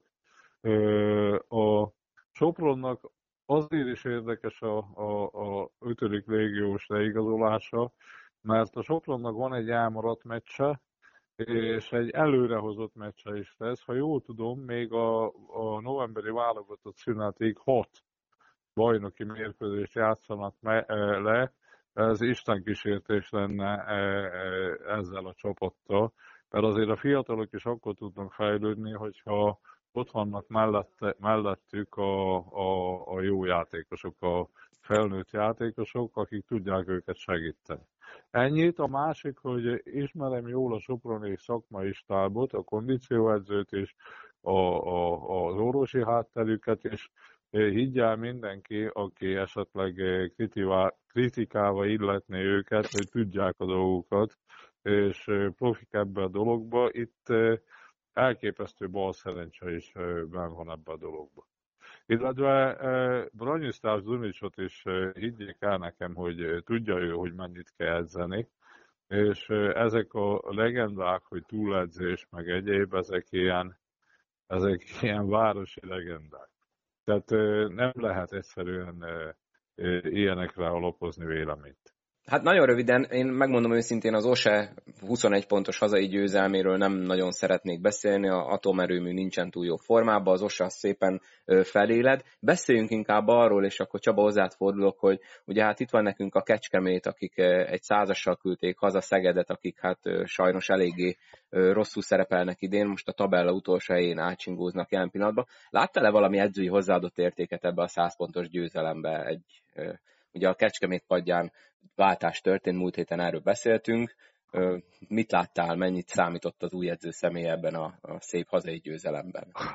Először is én gratulálnék a Kecskeméti klubvezetésnek, ugyanis a Fofó 17 évet dolgozott a, a klubnál, ő rengeteg utánpótlás bajnokságot nyert, másodedző volt, válogatott másodedző, ifjú válogatottak, utánpótlás válogatottak, másodedző, edzője és vezetőedzőként is szakmai igazgatóként ment először oda Boris Majkovics mellé, aztán majd volt négy évvel vezetőedző, majd egy teljes szezon megcsinált top csapatnál, nagyon nehéz körülmények között az Albakompnál. És ugye ő most ott él Kecskeméten, és dolgozott ezekkel a játékosokkal, mert Kecskeméten fiatalokkal is, a idősebbekkel is tudta pontosan, hogy mit csinál. Egyetlen egy ismerhetetlen nem volt a Pollard, akit még, még nem ismert. Ismerte a játékrendszert is, és ez egy gyors edzőváltás volt, Nyilván, nyilván ő, ő a legjobb megoldás volt erre, tudta, hogy mit kell csinálni. Különösen értékes az, hogy, hogy az amerikai játékos ilyen teljesítményt hozott le az első meccsén az új vezetőedzőnek. Különösen értékes az, hogy stabilan játszottak. A Wittmann Krisztián is jobban játszott már. Az amerikai valami csodát csinált. A Wittmann Krisztián úgy érzem, hogy megkezdte a szezont, és a többiek hozták azt, amit kellett. A Dramicsányi ugye nyilván sérült volt, Azért akárhogy nézzük, itt azért hat felnőtt játékosa van csak a Kecskemétnek, abból egy sérült volt, és látszik a statisztikákból, hogy a fiatal játékosok nyilván részfeladatokat elvégeznek edzésen vagy meccsen, de nem igazán tudnak hozzátenni a, a, a, a nagyok játékához. Úgyhogy én, én gratulálok a Fofónak, illetve én azt gondolom, hogy azt csinálta a, nyáron, amit egy éppen állás nélküli edzés, edzőnek kellett, ez rengeteg továbbképzésekre állt, edzéseket, meccseket nézett, megnézte a, a tornákon ott volt, szakértői munkát vállalt itt a podcastbe, aztán kommentátorkodott tévébe, teljesen megvan minden csapatnak a playbookja neki, és, és hát gratulálok neki az első győzelemhez, meg minden magyar edzőnek azt javaslom, hogy így kell viselkedni, így kell felkészülni, és, és nem szabad elhagyni magát, és én azt kívánom a Fofónak, hogy a folytatás következzen, és hát hajrá, Kecskemét menjenek most nyilván a jönnek majd a Szolnok meccs, aztán jön nekik a hazai atomerőmű mérkőzés, hát az egy új életritmus követel tőle. A, a, a úgymond hosszúra nyújt off-szezonba parádés munkát végzett, és hát az első meccsen is ez sikerrel párosult. Így van, én is gratulálok. Én, ha jól emlékszem, amikor vettük fel veled a, a beharangozót, már nem is emlékszem, hogy a Kecskemét az a, ugye tavaly alsóház, tehát akkor te veled beszélgettünk, és akkor a Pollardról már akkor is jó véleménnyel voltál, ugye? Jól emlékszem. Igen, igen, abszolút. Jó véleménye voltam róla, hiszen nálunk jelölt volt a, a tavaly az Albánál, végül a, a, ugye a Bontelekomot választotta, úgyhogy őt magát a játékos kvalitásait ismertem, de nyilván ugye a testközelből most kezdem el megismerni. Na és milyen volt újra pályaszélén kispad mellett lenni? Nyilván a, hát, ennél szebb bemutatkozás szerintem lehet te sem gondoltál. De, az az igazság, hogy, hogy ugye a, itt a Kecskemét, ez, ez, ez hosszú évek óta kiszámítható, tehát van nekünk egy irányvonalunk, egy, egy, egy stratégia, egy rendszer, ami alapján élünk, ami alapján dolgozunk, tehát ez nem változott, Úgyhogy, úgyhogy ebből a szempontból pikpak ugye egyből fel tudtam menni a ritmust, és mint hogyha tényleg, mint hogyha el sem mentem volna kb. úgy történt az egész. Nyilván, tehát azért most itt nem kell ugye itt a, a túl hype most ebben óriási szerepe van a, a Kornélnak, illetve az előző, vagy hát a stábnak, úgymond a stábnak, hogy tudtunk nyerni, mert én nem vagyok varázsló, meg senki se varázsló, aki átvesz egy csapatot évközben, vagy hét közben, azt a hétvégén már nyer, de azt gondolom, hogy, hogy tehát ez részben annak is köszönhető, egyrészt, hogy jó állapotban a csapat, a, ugye a, a stábnak, a munkájának, illetve az, hogy, hogy ismerem a rendszer, tehát viszonylag könnyen föl tudom venni a, a fordulatszámot. Nyilván most ami jól működik, azt én nem fogom kicserélni, vagy itt homlok egyenes megváltoztatni, ezért könnyű, hogy, hogy tudom, hogy, hogy, mi, hogy folyik a napi munka, stb. Ugye egyrésztről ez nehezebb így beállni, mert hogyha azért van edzőváltás, mert szarul szerepel a csapat, akkor bejövök, berugom az ajtót, mendőről villámlik az öltöző, megmondom, hogy innentől kezdve ennyi, és akkor mostantól új időszámítás. Tehát az egy kicsit úgymond könnyebb. Itt nyilván ilyet nem, lehet, nem kell csinálni, mert minden működik. Tehát itt inkább az a, a nehéz, hogy, hogy ebbe a működő dologba be tudja illeszkedni, és ezért tehát egy idegen nem tud ebbe beilleszkedni, mert az, az csak zavart okoz. És ugye ez nekünk itt nem volt zavar, átmenet egyből, és a klubnak a, a menedzsmentjét meg kell dicsérni, hogy, hogy a fiatal szakember kollégám, a Kornél ugye egy ilyen komoly lehetőséget kapott, de ezt már kiveséltük, hogy, hogy ugye ezt támogatták. Úgyhogy én azt gondolom, hogy ez teljesen észszerű volt. Itt a, a Déri Csaba mondta, hogy hat játékosunk van. Ez azért van hat játékos, megmondom őszintén, mert ezt a, a szakmai igazgató meg, meghatározott egy irányvonalat. De nem azért, mert nincs pénzünk, tehát abszolút stabil a klub anyagilag. Tehát minden rendben van, akár tudnánk venni több játékost is, viszont mi nem akarunk azon az úton járni, hogy ilyen kiöregedő félbe lévő állandóan sérült magyar játékosokat horror áron megvásároljunk, hanem veszünk öt légióst, ami az értékünk megvan, az megvan, és esetleg olyan magyarok nyilván, akik ambiciózusak, és nem kell, hogy szupersztárok legyenek, de akarnak dolgozni, meg csinálják a munkát, azokat örömmel látjuk, és megpróbálunk a mi magunk értékeire támaszkodni, fiatalokra, akik az akadémiából jönnek ki, és ez egy nehezebb út egyébként, sokkal, meg vékony jég, mert ugye most is a Dramicsanyi, bár tudom, megint nyilván ez nem igaz, hogy a Dramicsanyi sérült volt, akkor volt a bokáig, mint egy kisbaba feje egyébként, és elvállalta a játékot, nem is nagyon tudott. Én csodálkoztam a legjobban, hogy ő jelentkezett, hogy szeretne játszani, és ezúton is köszönöm neki, és ez jellemző az egész csapatunkra, hogy, hogy gyakorlatilag fél lábbal is vállalja mindenki a játékot, mert egy célért küzdünk, hogy mi bejussunk a tízbe, utána a nyolcba. Visszatérve, tehát hogy a, a, a fiatalokat föl kell építeni, és letettük a voksot meg vagy kiknek belé, és akkor ők kapják minden körülmények közt, és nem csak az első félidőben, hanem a másodikban is, nyilván ott már kicsit kevesebbet, tehát azért ugye a, a nyerni szeretnénk, az van fókuszba, de mindkét fiatal játékos, aki, aki most jelen pillanatban az aktív rotáció tagja, ők a második félidőben is játszanak. Kicsit kevesebbet, mint az elsőben, azért szűkítünk a rotációt, de nekik akkor is van szerepük, ugyanis ez a hat ember nem tudna végigjátszani a mérkőzést. Tehát egyszerűen úgy van, és így ők puskaporos körülmények között nagyon magas hőfokú meccseken minden egyes perc óriási tapasztalatot okoz nekik, és ennek hosszú távon meg lesz majd a, a, az eredménye, hiszen majd, amikor ők esetleg följebb lépnek, akkor is ugye megmarad a, a, a légiós számunk, csak nekik könnyebb lesz, és a légiósok arra a posztra jönnek, ami esetleg mondjuk nekünk hiány. Tehát ez, ez tudatos stratégia, és nagyon fontos, hogy minden klubnak kell, hogy legyen stratégiája, amit vagy betart az edző, vagy elmehet a francba.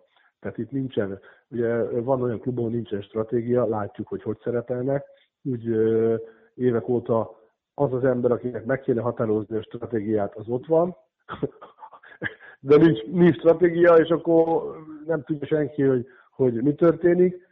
Ugye a, a, a személyzetre ráfogják, hogy, hogy nem tud fegyelmet tartani, de hát nem lehet fegyelmet tartani, hogyha én az egyik büntetni akar, a, az anyuka meg megengedi, hogy menjél nyugodtan. A apuka szigorú, anyuka nem, és ebből csak mindig káosz lesz.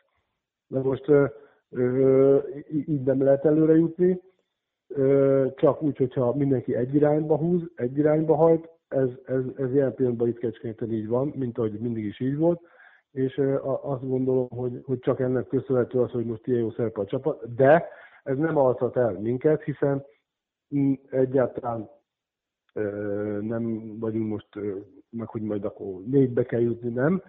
Minél több meccset meg kell nyerni, hogy biztosítani tudjuk magunkat a középházba, és onnan pedig a play-offba. Tehát az a terv és a cél továbbra is. Tehát akkor se fogunk ö, ö, lakodalmat ülni, hogy most így szerepelünk, de hogyha mondjuk ö, kikapunk háromszor, akkor se lesz halott titor. És azt gondolom, hogy ez a helyes, mindent a helyén kell kezelni, dolgozni kell, és menni előre. Hú, jó kis monológ volt. Köszönöm szépen. Bocsánat. Nem, nem, semmi baj. Tegyük hozzá, ugye Polárnak nagyon nagy meccse volt, azt hiszem 26 igen, pont talált fél időbe, végül egy 56-os valértéket összehozott. Hát Wittmann Krisztiáról meg csak annyit, hogy megint volt két olyan utolsó pillanatos dudaszós dobása, hogy hát azt aki teheti nézze meg az összefoglalóba, mert ezek a klasszikus Wittmann dobások visszatértek. Igen, Csaba... is volt egyszer egy ilyen egylábas, tudod, a, a, igen. a Debrecen ellen, nem is tudom ki ellen. Csaba, Szeged, beszéltünk ugye róluk múltkor, ugye pont te fogalmaztad meg a véleményt, hogy hát lehet, hogy ott is váltani kéne. Megint ugye vereség, tabella utolsó helye, és nekik is ugye eléggé sűrű lesz a hátralevő program. Láttál-e bármi változást, vagy, vagy minden maradt úgy, mint a múltkor, és akkor amit akkor elmondtál, most is érvényes?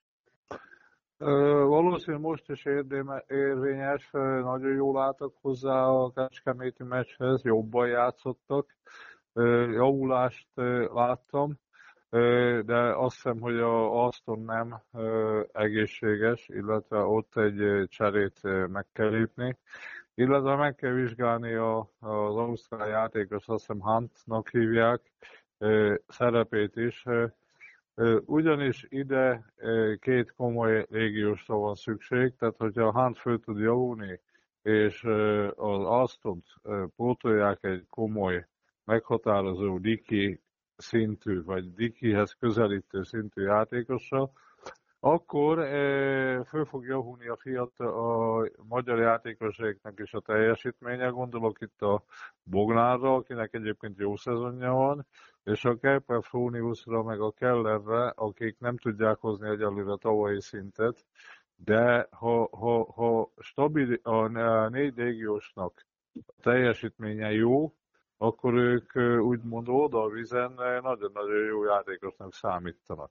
És hát meg kell találni a fiatal játékosok közül azt a, a főszereplőt, mint amilyen tavaly volt a Kelper Flónius Gáspár. Egyszerűen valamelyik maradt le kell tenni a, a voksot. Én nagyon-nagyon jó véleménye vagyok az edzői stábról, illetve a klubvezetésről is. Meg fogják oldani a dolgot. Lépnünk kell, most hétvégén játszanak azt hiszem Pakson, igen. Pakson lehet, hogy még egyszer ki kell inni a méreg poharat, mert a Paksnak is kell a meccs. Ha meg a Paks nem nyer, akkor meg ott van nagyon nagy baj. Tehát ez egy ilyen igazi alsóházi rangadó vállalva zsáta magát a mérkőzés. Mind a két klubvezetésnek úgy érzem, hogy a következő hetekben, hónapokban lesz dolga bőven. A Kecskemétnek is egyébként. Úgyhogy, vagy bocsánat, Kecskemétnek, Szegednek is, meg a Paksnak is egyébként nagyon komoly döntéseket kell meghozni a következő hetekben. Rendben. Na hát ez volt a hetedik forduló. Ugye nem soká folytatjuk majd még Fofóval és Bódi Ferivel az albaolajt. Előtte következő forduló hétvégén, a nyolcadik fordulót rendezik. Megint megbeszéltük előre, hogy mind a ketten választotok egy-egy meccset, amire szerintetek érdemes odafigyelni. Na melyik mellett döntöttetek, és akkor Gábor kezdte, légy szíves. Van egy hát, tippem. E, igen, igen, nyilván én a, az olaj KT-t választom, hiszen ott, ott, ott leszek érdeket, és hát egy nagyon nehéz dolgunk lesz, hiszen az olaj nagyon jó, igazi csapat, tehát ez bizonyította most a hétvégén is, hogy tetemes hátrányból is idegenben végül is magabiztosan tudott nyerni, és az egész szezonban ez jellemző rá, hiszen egy van szombathelyen, de azt is azt gondolom, hogy, hogy végsőkig megnezítette a, a bajnok esélyes dolgát. És szervezett jó játékos, jó közönség előtt van ugye hazai pályán, de mi meg azért megyünk, hogy megpróbálunk meglepetést szerezni, hogy, hogy minél tovább gyarapítsuk a győzelmeink számát. Úgyhogy azt gondolom, hogy ez egy jó kis csata lesz. Vasárnap lesz, nem szombaton. Igen, és ráadásul este 3-1-8-kor, ezt akartam is kérdezni, igen, hogy egy igen. elég bitang időpont. Mennyire más, ugye? Tavaly azt hiszem beszéltünk arról Csabával, hogy amikor ilyen kora délutáni mérkőzés van, az ugye ki tudja hozni a ritmusból a játékosokat ez az este 8, ugye két órával később, mint normál esetben szokott kezdődni egy mérkőzés, ráadásul vasárnap. Van ilyenkor valami különbség, vagy ez annyira nem hát veszélyes, mint hogy más, Igazából kicsit máskorra kell betenni az ebédet, ugye délelőtt nyilván ilyenkor tudunk még egy kicsit edzeni, ne egész nap ugye lófrájának, vagy lóvassák a lábukat a játékosok, ugye nem kell sokat utazni, az mondjuk szerencse, hiszen itt van a szomszédban Hát nézd, én azt gondolom, hogy, hogy tehát ez az időpont, ehhez kell alkalmazkodni. Tehát itt igazából a másik csapatnak is ugyanez. Még mindig jobb, mint hogyha vasárnap 11-kor vagy 1 órakor lenne a mérkőzés, mint hogy régen biztos. volt ilyen ugye a, a tévésávok miatt. Igen. Tehát ha ekkor játszunk, akkor akkor játszunk. Meg ugye az olajnak lesz most egy hétközi meccse a Nagyvárad ellen, viszont az hazai pályán, szóval annyira talán nem lesznek, nem leszünk fáradtak, mint amire talán számítanátok. Jó, hát, jó kis ugye, az olaj hozzá van ehhez szokva. Én azt gondolom, hogy az olajnak a, a, a, a rossz tere, a, a pályán elosztott percek, azok úgy vannak beállítva az edzés is, hogy, hogy tehát nincsenek túljátszatva a játékosok, őket szerintem nem terheli meg ez a, azt, hogy most szerdán, szombaton vagy szerda, vasárnap van meccs hozzá vannak el szokva, és egyáltalán nem. Az utazás az más, de ott is nem, a, nem is a mérkőzések a fárasztók ilyenkor, nem az, hogy az utazás, repülőtérre kimegyünk, becsekkolunk, átszállunk, stb., de ugye ez nem lesz. Csaba, te melyik mérkőzést szemelted ki magadnak? Hát én ugye mondtam az előbb a, a Paks Szegedet, az egy, az egy igazi kiki meccs lesz. Hangad, igazi kiki meccs lesz. Én igazi kiki meccsnek érzem, a, a, illetve ott, ott akár az Olegerszegi győzelmet is el tudok képzelni a Debreceni meccset. Maradjunk annyiba, hogy erre kettőre vagyok a legkíváncsibb. Egyáltalán Debrecen, Debrecen mit tud, mit tud fölhozni a mentségére, mert azért itt Debrecenben nem erre tervezték a csapatot. Illetve, hogy a sérültek közül én úgy tudom, hogy a Tóth Ádám az ö, ö, kemény zolai gyerek, az ö, ö, szerintem bele fog állni, ő neki azt hiszem valami lovaglóizom sérülése van. A másik, az Renovász nem fog, és nagyon kíváncsi vagyok, hogy ott a Valerio, a fiatalok, Valerio Bodon, a Neuwirth, illetve a ö, Kovács Ákos tud-e hozzátenni. Illetve, hogy a Polyák és a Kerpefrónius Gáspár milyen szinten fog följönni arra a szintre, amit egy ilyen rangadó megkövetel, és hogy az ETL tudja a, a Falko ellen mutatott jó játékát idegenbe is pályára tenni. Rendben. Úgyhogy nekem a Pax Szeged, Pax Szeged, Debrecen ETL. Rendben. Egyébként tévés meccs lesz a Nyíregyháza Kaposvár, szerintem az is tök érdekes lesz. A Nyíregyháza akár egy zsinórba harmadik győzelmet is begyűjthet, mert szerintem most kimondhatjuk, hogy hazai pályán a Kaposvár ellen esélyesnek számítanak. Egyértelműen esélyes, igen, a hazai csapat, én azt gondolom szép is lenne tőlük egy hármas győzelmi sorozat. Uraim, köszönöm szépen. Mielőtt elbúcsúznánk, ugye most itt Fofótól, ugye Csaba és én, mert köszönjük szépen Gábor, hogy itt voltál velünk. Én bíztam benne, hogy kicsit hosszabb ideig leszel itt szakértő, de természetesen ez az egyik szemem sír, másik nevet klasszikus eset, tehát ha már menned kell, akkor olyan helyre menj, ahova, ahova mentél, ugye Igen. Kecskeméti kispadra. Szóval én szerintem Csabának a nevében is mondhatom, hogy nagyon jó kis beszélgetéseink voltak ebben a rövid időben. Köszönjük szépen, hogy, hogy megtisztelted a podcastet a szakértő értelmeddel. Én is köszönöm. köszönöm remélem még találkozunk. Csaba, mielőtt tőled elbúcsúzunk, mert ugye a folytatásban Bódi Feri vált téged, nagyon röviden, te hogy láttad ezt az albaolaj mérkőzést?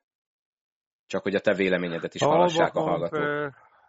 Alba komp tulajdonképpen kettő légiósra állt föl. Én a, a Stark jó teljesítményt hozott, a Steely is meghozta, a, a, amit tőle lehetett várni. A Laksos sajnos sérülés, sérült volt. Ő a posztolján a legjobb játékos. Én azt gondolom, hogy a, a, a Mulalics az ő hibáján került ide a magyar bajnokságba. Ő hibáján kívül játszik. Én nem, nem csak szeretek ilyenből viccet csinálni, de abszolút nem régiósnak való. Tehát a Balaton, Balatonra jöhet turistának, de régiósnak nem. Aztán eh, én sajnos, sajnos eh, nem láttam a magyar játékosoktól, akik oda komoly játékosoknak voltak víve, tehát itt a Szabótó, eh, Szöszítő, akit nagyon tisztelek és jó játékosnak tartom, aztán a általam a legjobb játékosnak tartott, magyar játékosnak tartott Vojvodátot se láttam teljesítményt, és jó kezdett az alba, de a szolnoki gépezet fölőrölte őket. Én nekem ez a véleményem a dologról. Hiányos az alba. Nem csodálkoznék egyébként, hogyha a légiósokat hoznának, mert ez így, ez így a következő feladatok megoldására kevés lesz. Tehát, és én százszázalékig biztos vagyok, hogy a, a magyar játékosok többet fognak hozzátenni ehhez a dologhoz, mert ez így kevés. Tehát gyakorlatilag kettő légiósra közepes ö, magyar játék teljesítménye, magyar teljesítmény az nem elég. Tehát nem elégséges. Szolnoknak gratulálok, az Albának pedig egyértelműen, egyértelműen lépéskényszerbe vannak. Én szerintem meg is fogják lépni azokat a dolgokat, amiket kell. Rendben, Csaba, köszönöm. Akkor tehát Fofótól érzékeny búcsút vettünk a továbbiakra a podcastbe. Csaba természetesen maradt továbbra is. Tőled most búcsúzunk, mi pedig azonnal folytatjuk tovább Fofóval és Bódi Ferivel, és akkor részletesebben megbeszéljük az albaolajt. Déri Csabától elköszöntünk, cserébe köszöntöm itt a podcastben Bódi Ferencet, korábbi Szolnok, Dombovár, Nyíregyház és Alba játékost. Feri, üdvözöllek, köszöntelek itt a podcastben. Köszöntelek én is, Dávid, és a kedves hallgatókat is. Na, hát ugye az apropó, ami miatt te itt vagy, volt nekünk egy Alba-Fehérvár szolnoki olaj rangadónk múlt hétvégén. Hát nem tudom, nehéz mit mondani, ugye beszéltünk itt Csabával és Pofóval már többször a podcastben az Albáról, ugye legutóbb a két meccses ultimátum kapcsán, hát kettőből kettő zakó lett, ráadásul mindkettő otthon és hát ugye az Alba egyszer egy 21 pontos előnyt adott le, ha jól emlékszem, meg utána a végén 6 perccel vége előtt meg egy 10 pontos előnyről sikerült egy 12, 19-2-es utolsó 6 percet produkálni. Feri, ha jól tudom, ott voltál, mit láttál meg, mi lehet szerinted a probléma ezzel az Albával, mert ez már sokadik mérkőzés volt, ahol 10 vagy akár 20 pontos előnyről bukott a csapat. Hát ez így van, és hát túl mély dolgokban nem igazán bocsátkoznék, mivel én nem vagyok már ott, illetve a férfi mezőnyt annyira nem is követem, hiszen én a női kosárlabdában vagyok immáron harmadik éve, de azért mégis csak ott játszottam, és, és ahogy te is elmondtad, ezek a előnyök, illetve, illetve hát ez most már egy tendenciózus hullámvölgy, én úgy látom, mindenféleképpen szerintem mentális jellegű lehet, hiszen a játékosok képességei én azt gondolom, hogy olyan nagy probléma nem, le, nem lehet, főleg úgy, hogy az első fél időben gyakorlatilag egy totálisan megnyert mérkőzésen, teljesen jól védekezve, agresszivitás volt, jó ritmus volt a védekezésben, ezáltal a támadás is egész jól ment nekik. A és egy nagy előnyre tettek szert. A második félidő előtt teljesen értetlenül állok. Nem értem, hogy miért lassultak be. Az agresszivitás teljesen elvesz, elveszett, és ezáltal a támadásai is teljesen ritmustalanok és pontatlanok voltak. Fofó szerinted, ugye Feri említette itt a mentális dolgot, tehát azért még utána Egáról elmentek Egyet 10 ponttal, elmentek 10 ponttal a, a fehérváriak, kicsit azért dicsérjük meg a szolnokot is, legalábbis én megteszem, mert azért kétszer ilyen hátrányból felállni azért az, az nem semmi erőről tesz tanúbizonyságot, de ugye ez a tendenciózusság szerinted, mm, és ugye most már, én... ugye, amikor ezt beszéljük, kedv van, nem történt semmi változás azóta. Én megmondom őszintén, hogy én azon nem is csodálkozok, hogy nem történt változás. Ugye ez a tehetetlenség, ez az ilyen teszetosztaság, ez jellemző a klubra hosszú évek óta. Én, én inkább azt mondanám, és most meg fognak lepődni rajta, amit mondok, meg lehet, hogy még kapok hideget, meleget, én, én kiállnék Mihevsz edző mellett. Ugyanis ő olyan egyedül van ebbe a klubba, mint a kis ujjam. Nem kap egyszerűen segítséget, tehát ő be, belejött egy vadidegen közegbe. Változtatott a védekezésen, a támadása egyébként nem volt probléma eddig sem. Változtatott a védekezési e, szisztémán, ami azért e, följavult, nem, nem mondjuk, hogy jó, de följavult. De tehát a, a, a stáb, a közvetlen stábnak a, azért a felelősségét ezt ne adjuk, mert mindig a vezető edzőt szidjuk.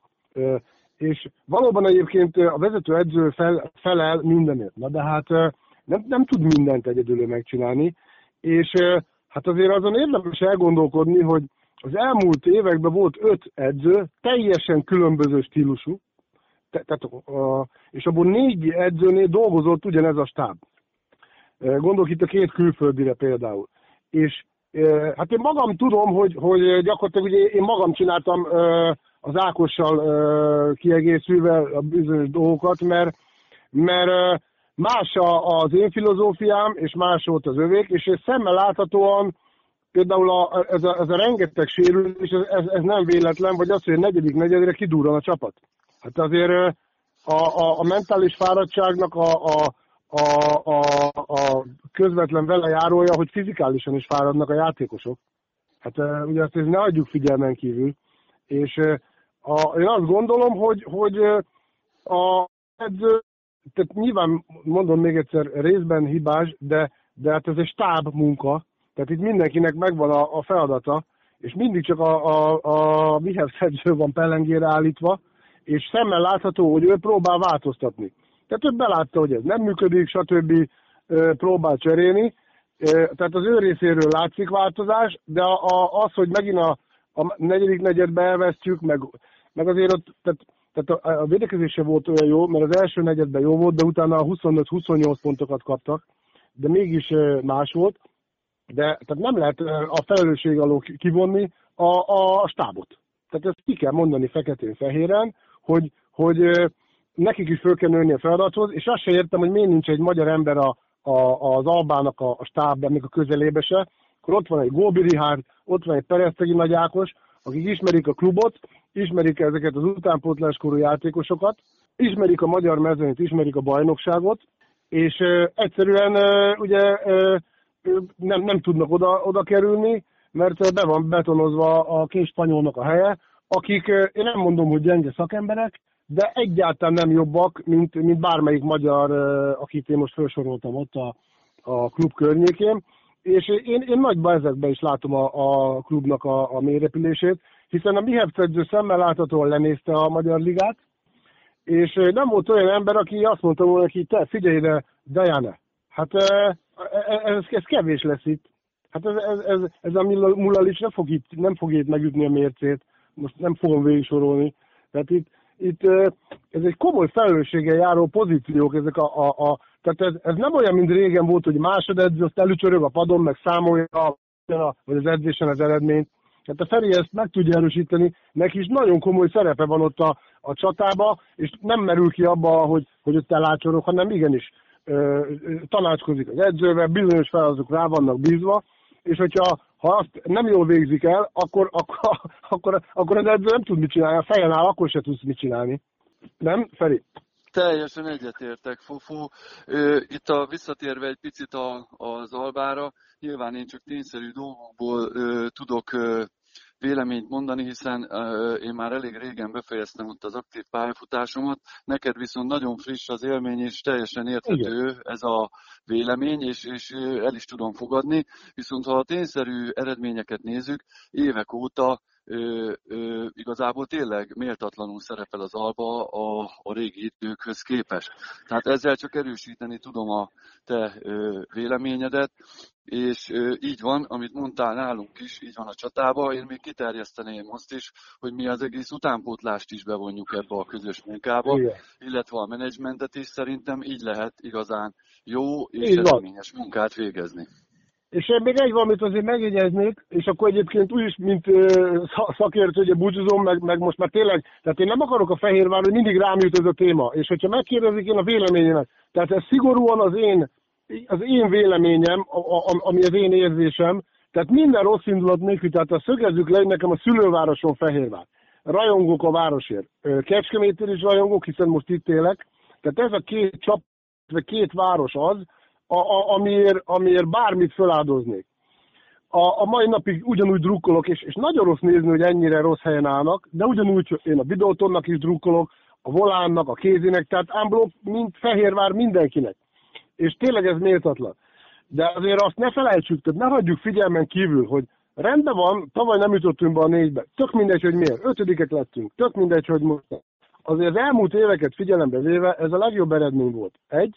Kettő, egy, egy külföldi edző mellett úgy kiálltak, hogy 11. helyen végzett. Tehát soha ilyen gyenge eredmény nem ért el a klub.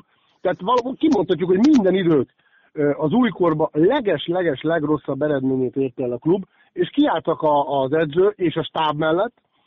Majd az edzőt távolították, de ugyanaz a stáb maradt, utána ugye jött a, a, az izraeli edző, aztán én, aztán most megint egy másik, egy szlovén edző. Tehát mindig a stáb és a, a úgymond a GM marad, aki közvetlenül vezeti, a, a, aki felelős az egész ö, ö, káoszért, és, és ez, ez nem visszamutogatás egyáltalán, mert ezt én, én ott a személyesen is ezeket el lett mondva, és ö, nyilván voltak dolgok, amiben ö, ugye különböztünk, meg a, a végül is úgy alakult, hogy alakult, tehát ez egy dolog, én csak a tényeket akarom mondani, és, és nem magamat minősíteni, hiszen nyilván az én felelősségem is megvolt. Tehát a, meg, meg, nem is kell megmagyarázni a klubnak se. Ötödik hely viszont lát, punktum, kész. Csak, csak ugye itt a kérdés, hogy mi lehet az oka? Hát, hát azért a, a, az Alba az gyakorlatilag most jelen pillanatban ott tart, itt szépíteni, meg, meg dolgozni, vérverejtékkel meg kell küzdenie azért, hogy a Magyar Kupa 8-ba kvalifikálja magát. Tavaly 8 forduló után ez megtörtént. Tehát az első 8 forduló után az Alba azt hiszem egy vagy két vereséggel kvalifikálta magát a döntőbe. Úgyhogy akkor Covid volt, meg mit tudom én, bár tudom, hogy, hogy nálunk ez nem számít Fehérváron, meg sehol nem számít. Egyébként ez is egy nagy bullshit, mert igenis, hogy számít. Hát ne vicceljünk már. És ezért most nem a, mondom, megint visszatérek, hát ne, ne, ne vicceljünk már. Hát ha valahol hiányzik három vagy négy játékos, az igenis számít. Valahol egy játékosnak a, a kiesése vagy, vagy, vagy beépítése már megfá, fenekestől fölforgatja és pozitív irányba, vagy negatív irányba megváltoztatja a csapatot. Tehát most vonatkoztassunk el a rossz indulatú, ilyen károgó emberektől.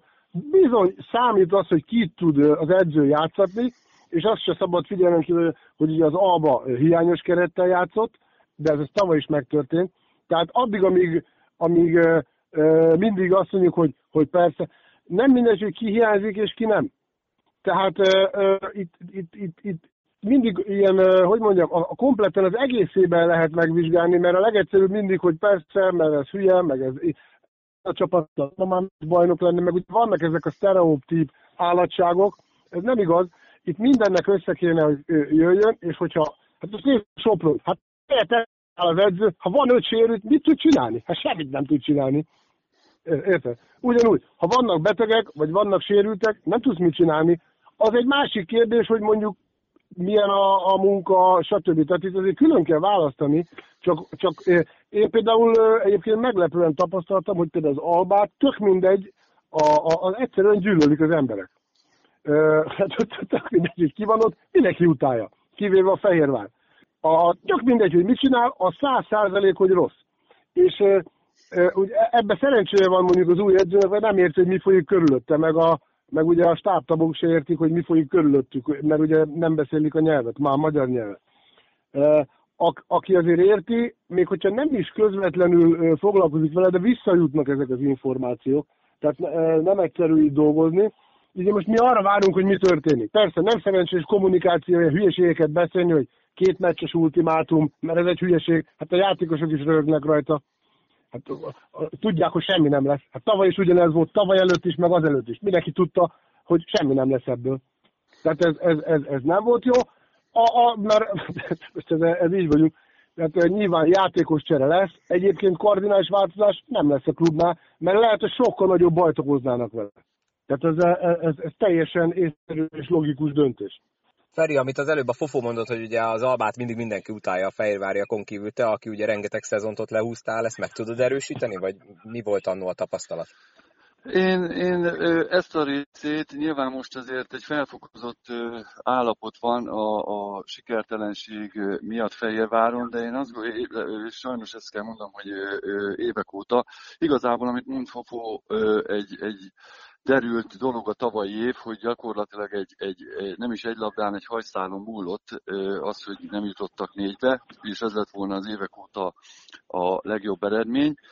Viszont én azt gondolom, hogy igen, voltak ilyen jellegű dolgok, hogy igen, hát jön a Fehérvár szövetség csapata, stb. stb. Igen, mindenhol nagy unszimpátia lelte a csapatot, de én azt gondolom, hogy ez Fehérváron belül, ez abszolút nem volt jellemző, de ez nyilvánvalóan szerintem az én időmben elég eredményesek voltunk, és az azt megelőző években is, és egyértelmű azért a szurkoló is olyan, ha jó az eredmény, akkor természetesen a keblére ölel mindenkit, és a vállán viszi, és ha sikertelenség van, akkor természetesen csalódottak és keresik a, az indokokat, de nyilvánvalóan más csapatoknál ez, ez, ez vérbeli rangadók voltak gyakorlatilag mindenhol, és sehol senki ellen nem mehettünk oda gyakorlatilag feltett kézzel, hogy hú, hát ezt simán behúzzuk ezt a meccset, mert vért kellett izzadnunk minden győzelemért, de én azt gondolom annak idején a szurkolók és a, a csapat körüli emberek mellettünk voltak és támogattak, de ezek teljesen más idők voltak. Ez, ez nagyon jól megfogalmazta most nem olyan rég itt a beszélgetésben a fofó, hogy együtt sírunk, gyakorlatilag együtt vetünk. Tehát amikor sikeres a valóan ez egy kedvezőbb és jobb szituáció, de akkor közös dolog van, és nem szabad azt mondani, hogy hát meg verem a saját melkaszomat, hanem igenis, ahogy Pofó is fogalmazott, közös, de ezt fel kell vállalni mindenkinek, amikor ugye egy, egy, egy kellemetlenebb szituáció van, mint most, hogy ugye sikertelenségről kell beszélni, akkor is így van, oda kell állni, akár az edző mellé, akár a játékosok mellé, a csapat mellé, hogy, hogy közösen kell meghozni a jó döntéseket, és kimászni, kikászálódni ebből a csávából, amivel, amivel került a csapat. Tehát egyetértek teljes mértékben Fofóval. Feri, Igen, ugye... és a kommunikáció is nagyon fontos, bocsánat. Ja. Mondjad, mondjad. Azt, hogy a kommunikáció is nagyon fontos a klubnál, és azt igenis rá kell bízni a szakemberre. Tehát mindenkinek azzal kéne foglalkozni, ami a dolga. És akkor, hogyha ha egy szakember, a, akinek az lesz a felelőssége, hogy, hogy kommunikálja, meg megjelennek a, az egyéb csapat körüli dolgok, akkor, akkor az véhetőleg nem, nem félre kommunikál, meg nem olyan hülyeségeket, amik olyan támadási felületet adnak a csapatnak, hogy, hogy utána magunkra zúdítottuk az egész népharagot, meg gyakorlatilag kitettek egy céltáblát, hogy ide lőjetek körülbelül. Hát, itt, itt, itt annyi ilyen pitiáner hülyeség összejön, és akkor meg ugye már azt nagyon nehéz lemosni, meg, meg, meg Hát nem rossz indulatból van ez a, meg nem, nem, tehát nem hazudni akar itt senki a klubnál, ezt meg kell érteni, hogy nyilván a, aki ellen, ellen szemvel érez a klub iránt, az azt mondja, már megint hazudnak, stb. Itt nem akar hazudni senki, meg nem akart régen se hazudni, egyszerűen nem tudja, hogy hogyan kell ezeket tálalni, és, és rá kell bízni szakemberre. Itt nincs mese. És akkor, akkor a szakember tudja, hogy mi miért következik, mit hogyan kell következetesen ezt föl kell építeni. De jó, most ez nem az én dolgom ezt egyébként. Egyébként, mivel én túl fegyelmezett, tehát fegyelmezett embernek tartom magam, betartom a szolgálati utat, a hierarchiát, ezért adott közegben soha nem foglalkozom másnak a dolgával, mindig a magam dolgával foglalkozom, ezt a jövőben is így teszem, de lehet, hogy vannak bizonyos ö, szituációk, amikor mondjuk nem így kellett volna tenni, hanem átlépni egy szintet, és rögtön a, a, a, a legfelsőbb szinten menni, hogy hát ez így nem lesz jó, és akkor, akkor másképp alakul minden, ez, ez nekem egy tanuló idő volt nyilván, meg, meg a jövőben nézve is, de attól függetlenül ezek a dolgok, ezek ilyen apró dolgoknak tűnnek, de ez ilyeneken, múl, ilyeneken is múlhat egy csapatnak a szezonbeli szereplése.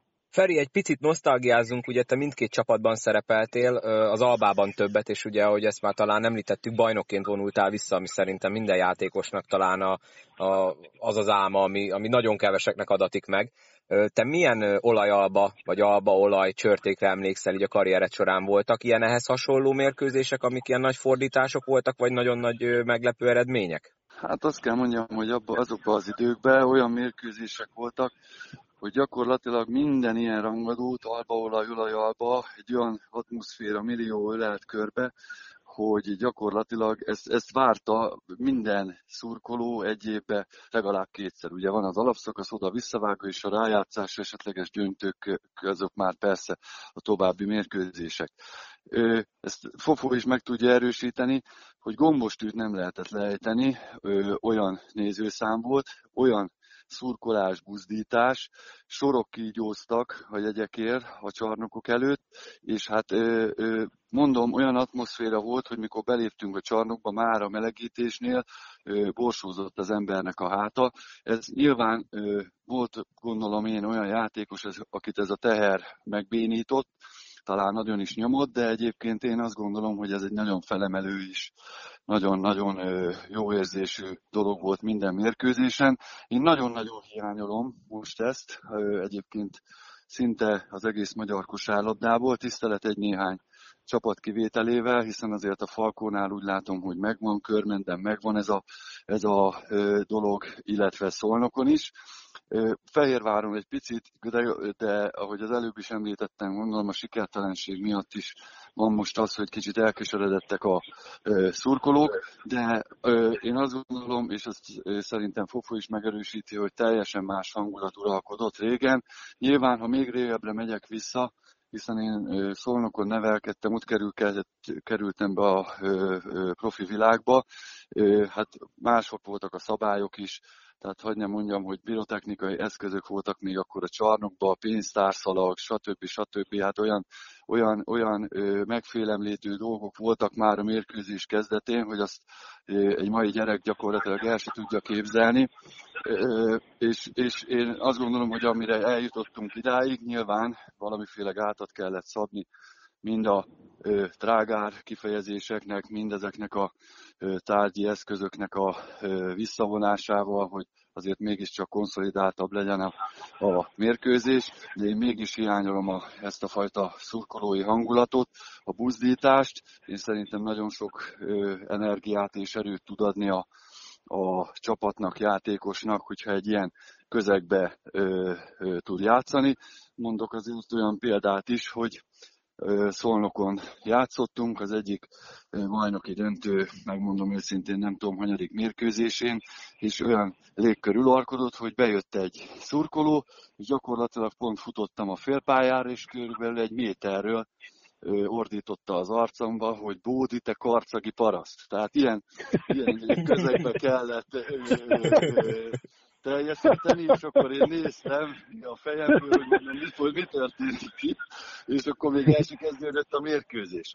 Tehát én azt gondolom, hogy igen, tökös gyereknek és férfinak kellett lenni, és egyébként azzal kovácsolódott, aki ebbe a mezőnybe tudott játszani és szerepelni.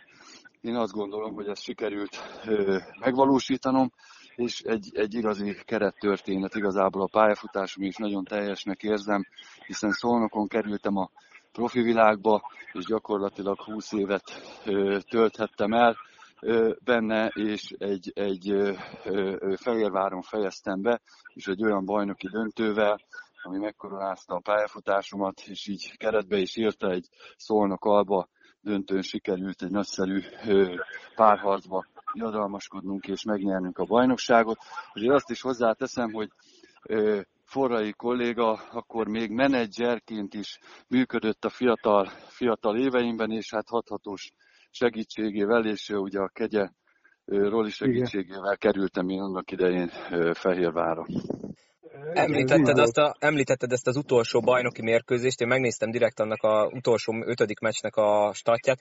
Ott miért nem bírtak legalább egy, egy pár másodpercre pályára küldeni tudták már akkor, hogy az az utolsó mérkőzés? Ő... Mert ugye már rég volt, én nem emlékszem, hogy előre bejelentetted, hogy befejezett. Így van, így van. Érdekes szituáció volt.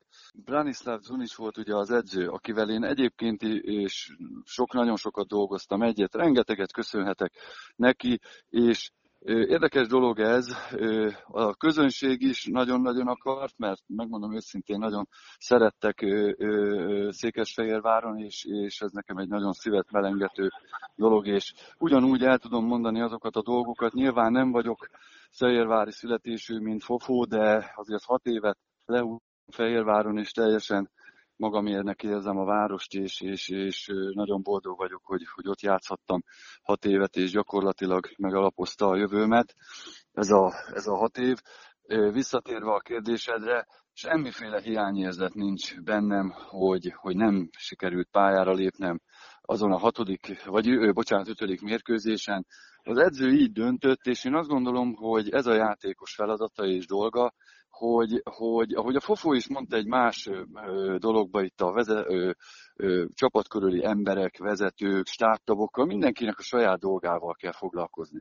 Na most én arra az időre már egy olyan érett, rutinos, tapasztalt ember voltam, hogy én igenis ezzel foglalkoztam, így döntött az edző, tudomásul vettem, és én engem, nekem sokkal jobban érdekelt az, hogy a pályafutásom lezárásaképpen magasba tudtam emelni a bajnoki trófeát csapatkapitányként, és az, hogy pályára léptem, az már egy teljesen másodlagos dolog, hiszen nem, nem, nem szokták jegyezni, hogy most akkor ki mennyit dobott, bajnok lett a csapat, vagy nem lett bajnok a csapat. Így van, egyébként én is, ha nem nézem meg, csak azt látjuk, hogy bajnokként vonultál vissza Úgyhogy Így igen, van. csak az ilyen nördök nézik Tehát nekem semmi hiányérzetem van. Lehetne más meccsekről, az előző évről beszélnünk, a másodikok lettünk, ott gyakorlatilag nem szeretnék álszerény lenni, de az első mérkőzésen szólnak, a én négy triplámmal nyert meg a mérkőzést, akkor azt se írja senki, meg én se jegyzem. Tehát nem, nem számítanak ezek a dolgok. A végén mégis kiénekelték a sajtot a szánkból,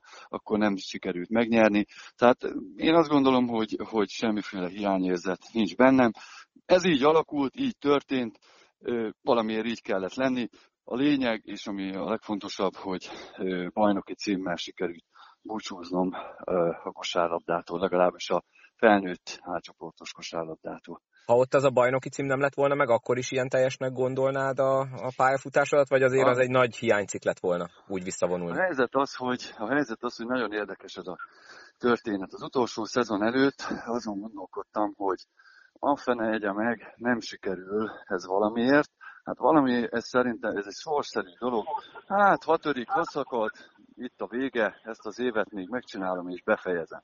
Tehát úgy indultam ennek az évnek, vagy annak az évnek ö, neki. Hál' Istennek utánpótlásban sikerült országos bajnoki címeket szerezni, valamiért, illetve eljutottam hál' Istennek a felnőtt válogatottságig is, tehát ez is egy ö, fajta ö, elégedettségre adott okot, de valamiért a bajnoki cím nem jött össze, és én azt gondolom, hogy a rengeteg munka, alázat, mert én egy nagyon alázatos embernek tartom magam mai napig is a, az életbe, és, és az edzői szakmába is.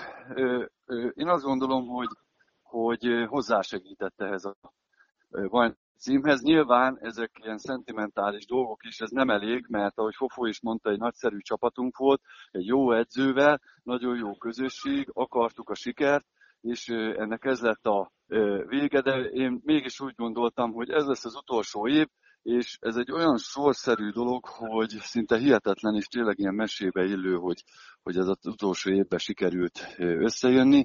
Még emlékszek is rá, kérdezték sokan, hogy, hogy hát még ki lehet itt tolni, meg húzni, még egy-két évet simán eljátszol, és akkor majd, majd befejezed még a, a, a pályafutásodat. Na, én pont nem ez az ember vagyok, és ezt szerintem nagyon sokan meg tudják erősíteni, hogy, hogy nem ez a fajta túlélő vagyok, valamit eldöntök, akkor, akkor ennek úgy kell lennie, és én nem szeretném méltatlan helyzetbe se hozni magam, mint jó néhány csapattársam, vagy akkori játékos tette ezt név nélkül.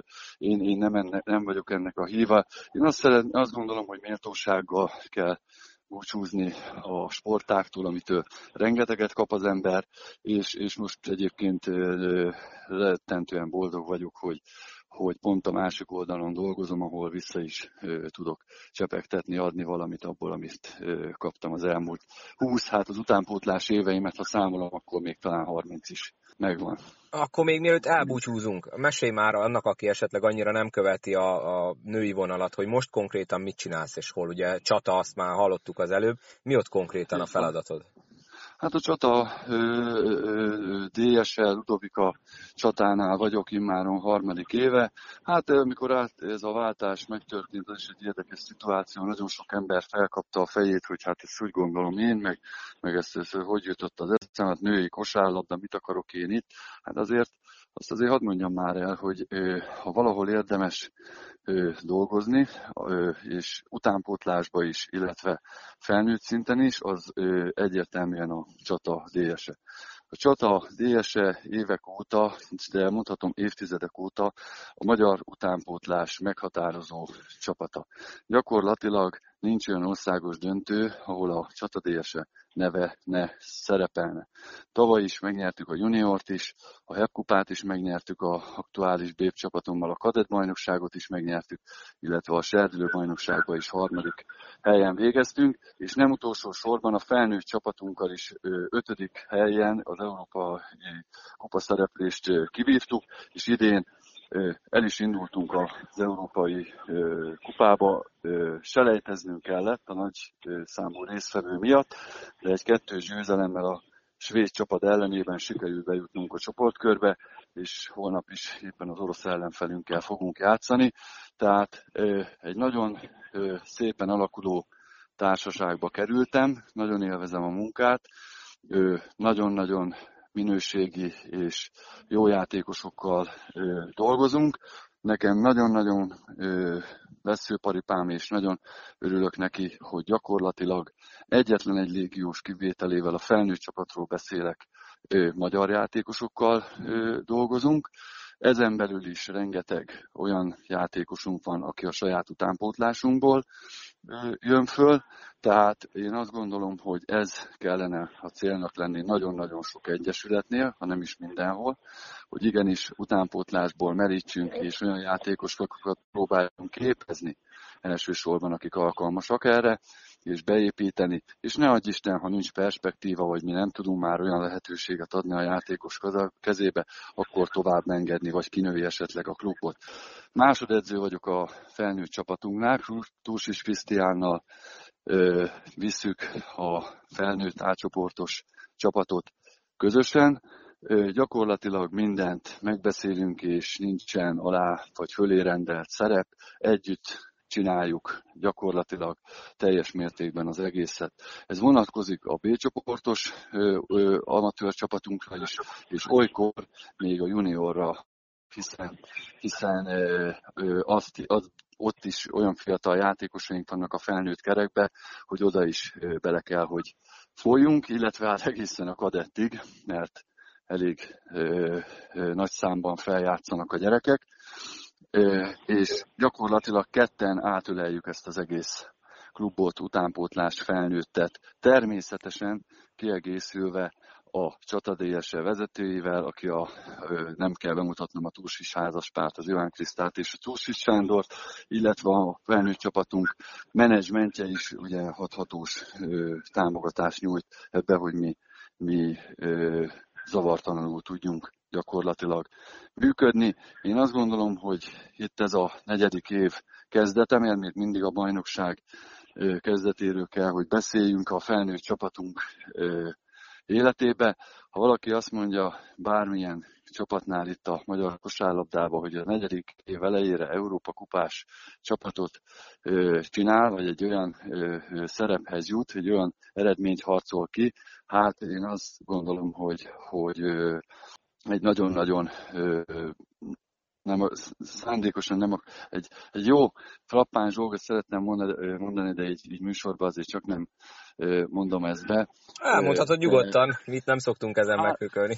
Ja, igen, nem, hát ha egy, valaki egy ilyet, azért itt a, a Deák téren megcsókolom a fenekét, csak így, így mondom, hogy, hogy valaki ezt így, ezt így utánunk csinálja, és az egész Egyesület után, mert én azt gondolom, hogy ez egy óriási dolog, rengeteg munkával, és egy, és egy nagyon-nagyon szép eredmény, és én még mindig azt gondolom, hogy nincs itt a vége, hiszen rengeteg kiaknálatlan dolog van, rengeteg merítési lehetőség van, és fejlődési lehetőség, és mi ezt próbáljuk minden nap megragadni, és javítani, és fejleszteni.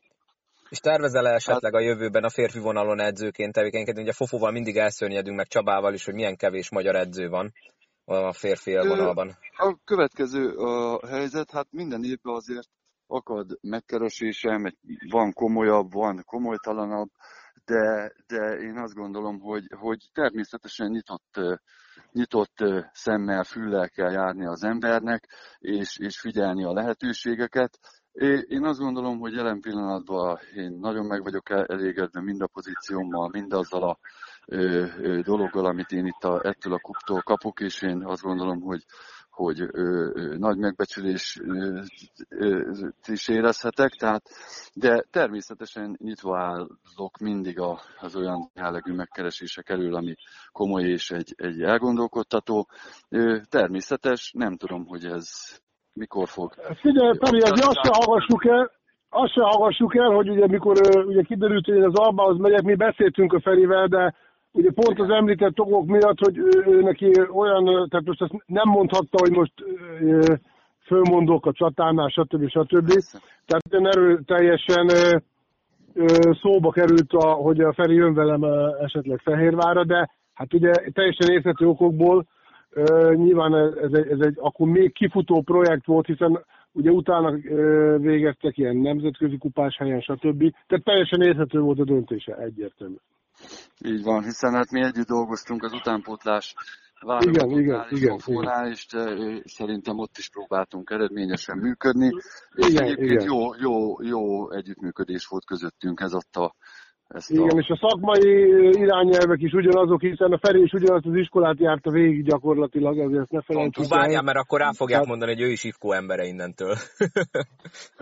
Figyelj, ez, ez aki azt mondja, ez figyelj, ez, hát ha hadd mondják, tehát ez, én azt gondolom, hogy ezt itt sem tudjuk lemosni, de figyelj, ilyen alapon már tudod, de múltkor elmondtam, hogy mindenki Igen. valakinek az embere, Igen. kivéve Vladimir Putyin, aki a saját ura, de egyébként mindenki valakinek az embere. Egyébként, ha Tehát, már itt szóba került, hogy ugye ti régóta ismeritek is egymást, dolgoztatok egy, stb.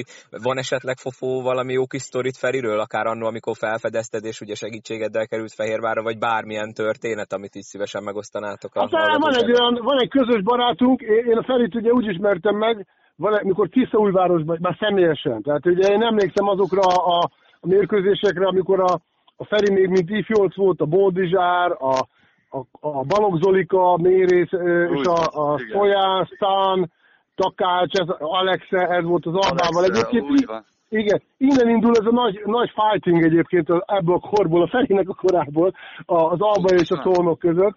Ugye az Albában Dávid Korné, Shannon, ezek voltak, a, akik vitték a primet, a Lance Blanks, és akkor, na mindegy, Feri után elkerült Tiszaújvárosba, aki egyébként a főjutásért játszott ilyen osztályozó meccseket. A, a Kmé- Kmézi Zorán volt az edző, és Pestre mentem föl megnézni egy Tiszaújváros Honvéd meccset, ahol a, igen, ahol a, a Feri bevert hat triplát, tisztán emlékszem, és jött ki, és akkor a, a, egy közös ismerősünk, egy körmendű srác, a, a, a Buci névre hallgat, az üdvözölte a Ferit, hogy na mi van, te karcagi fedezőmén?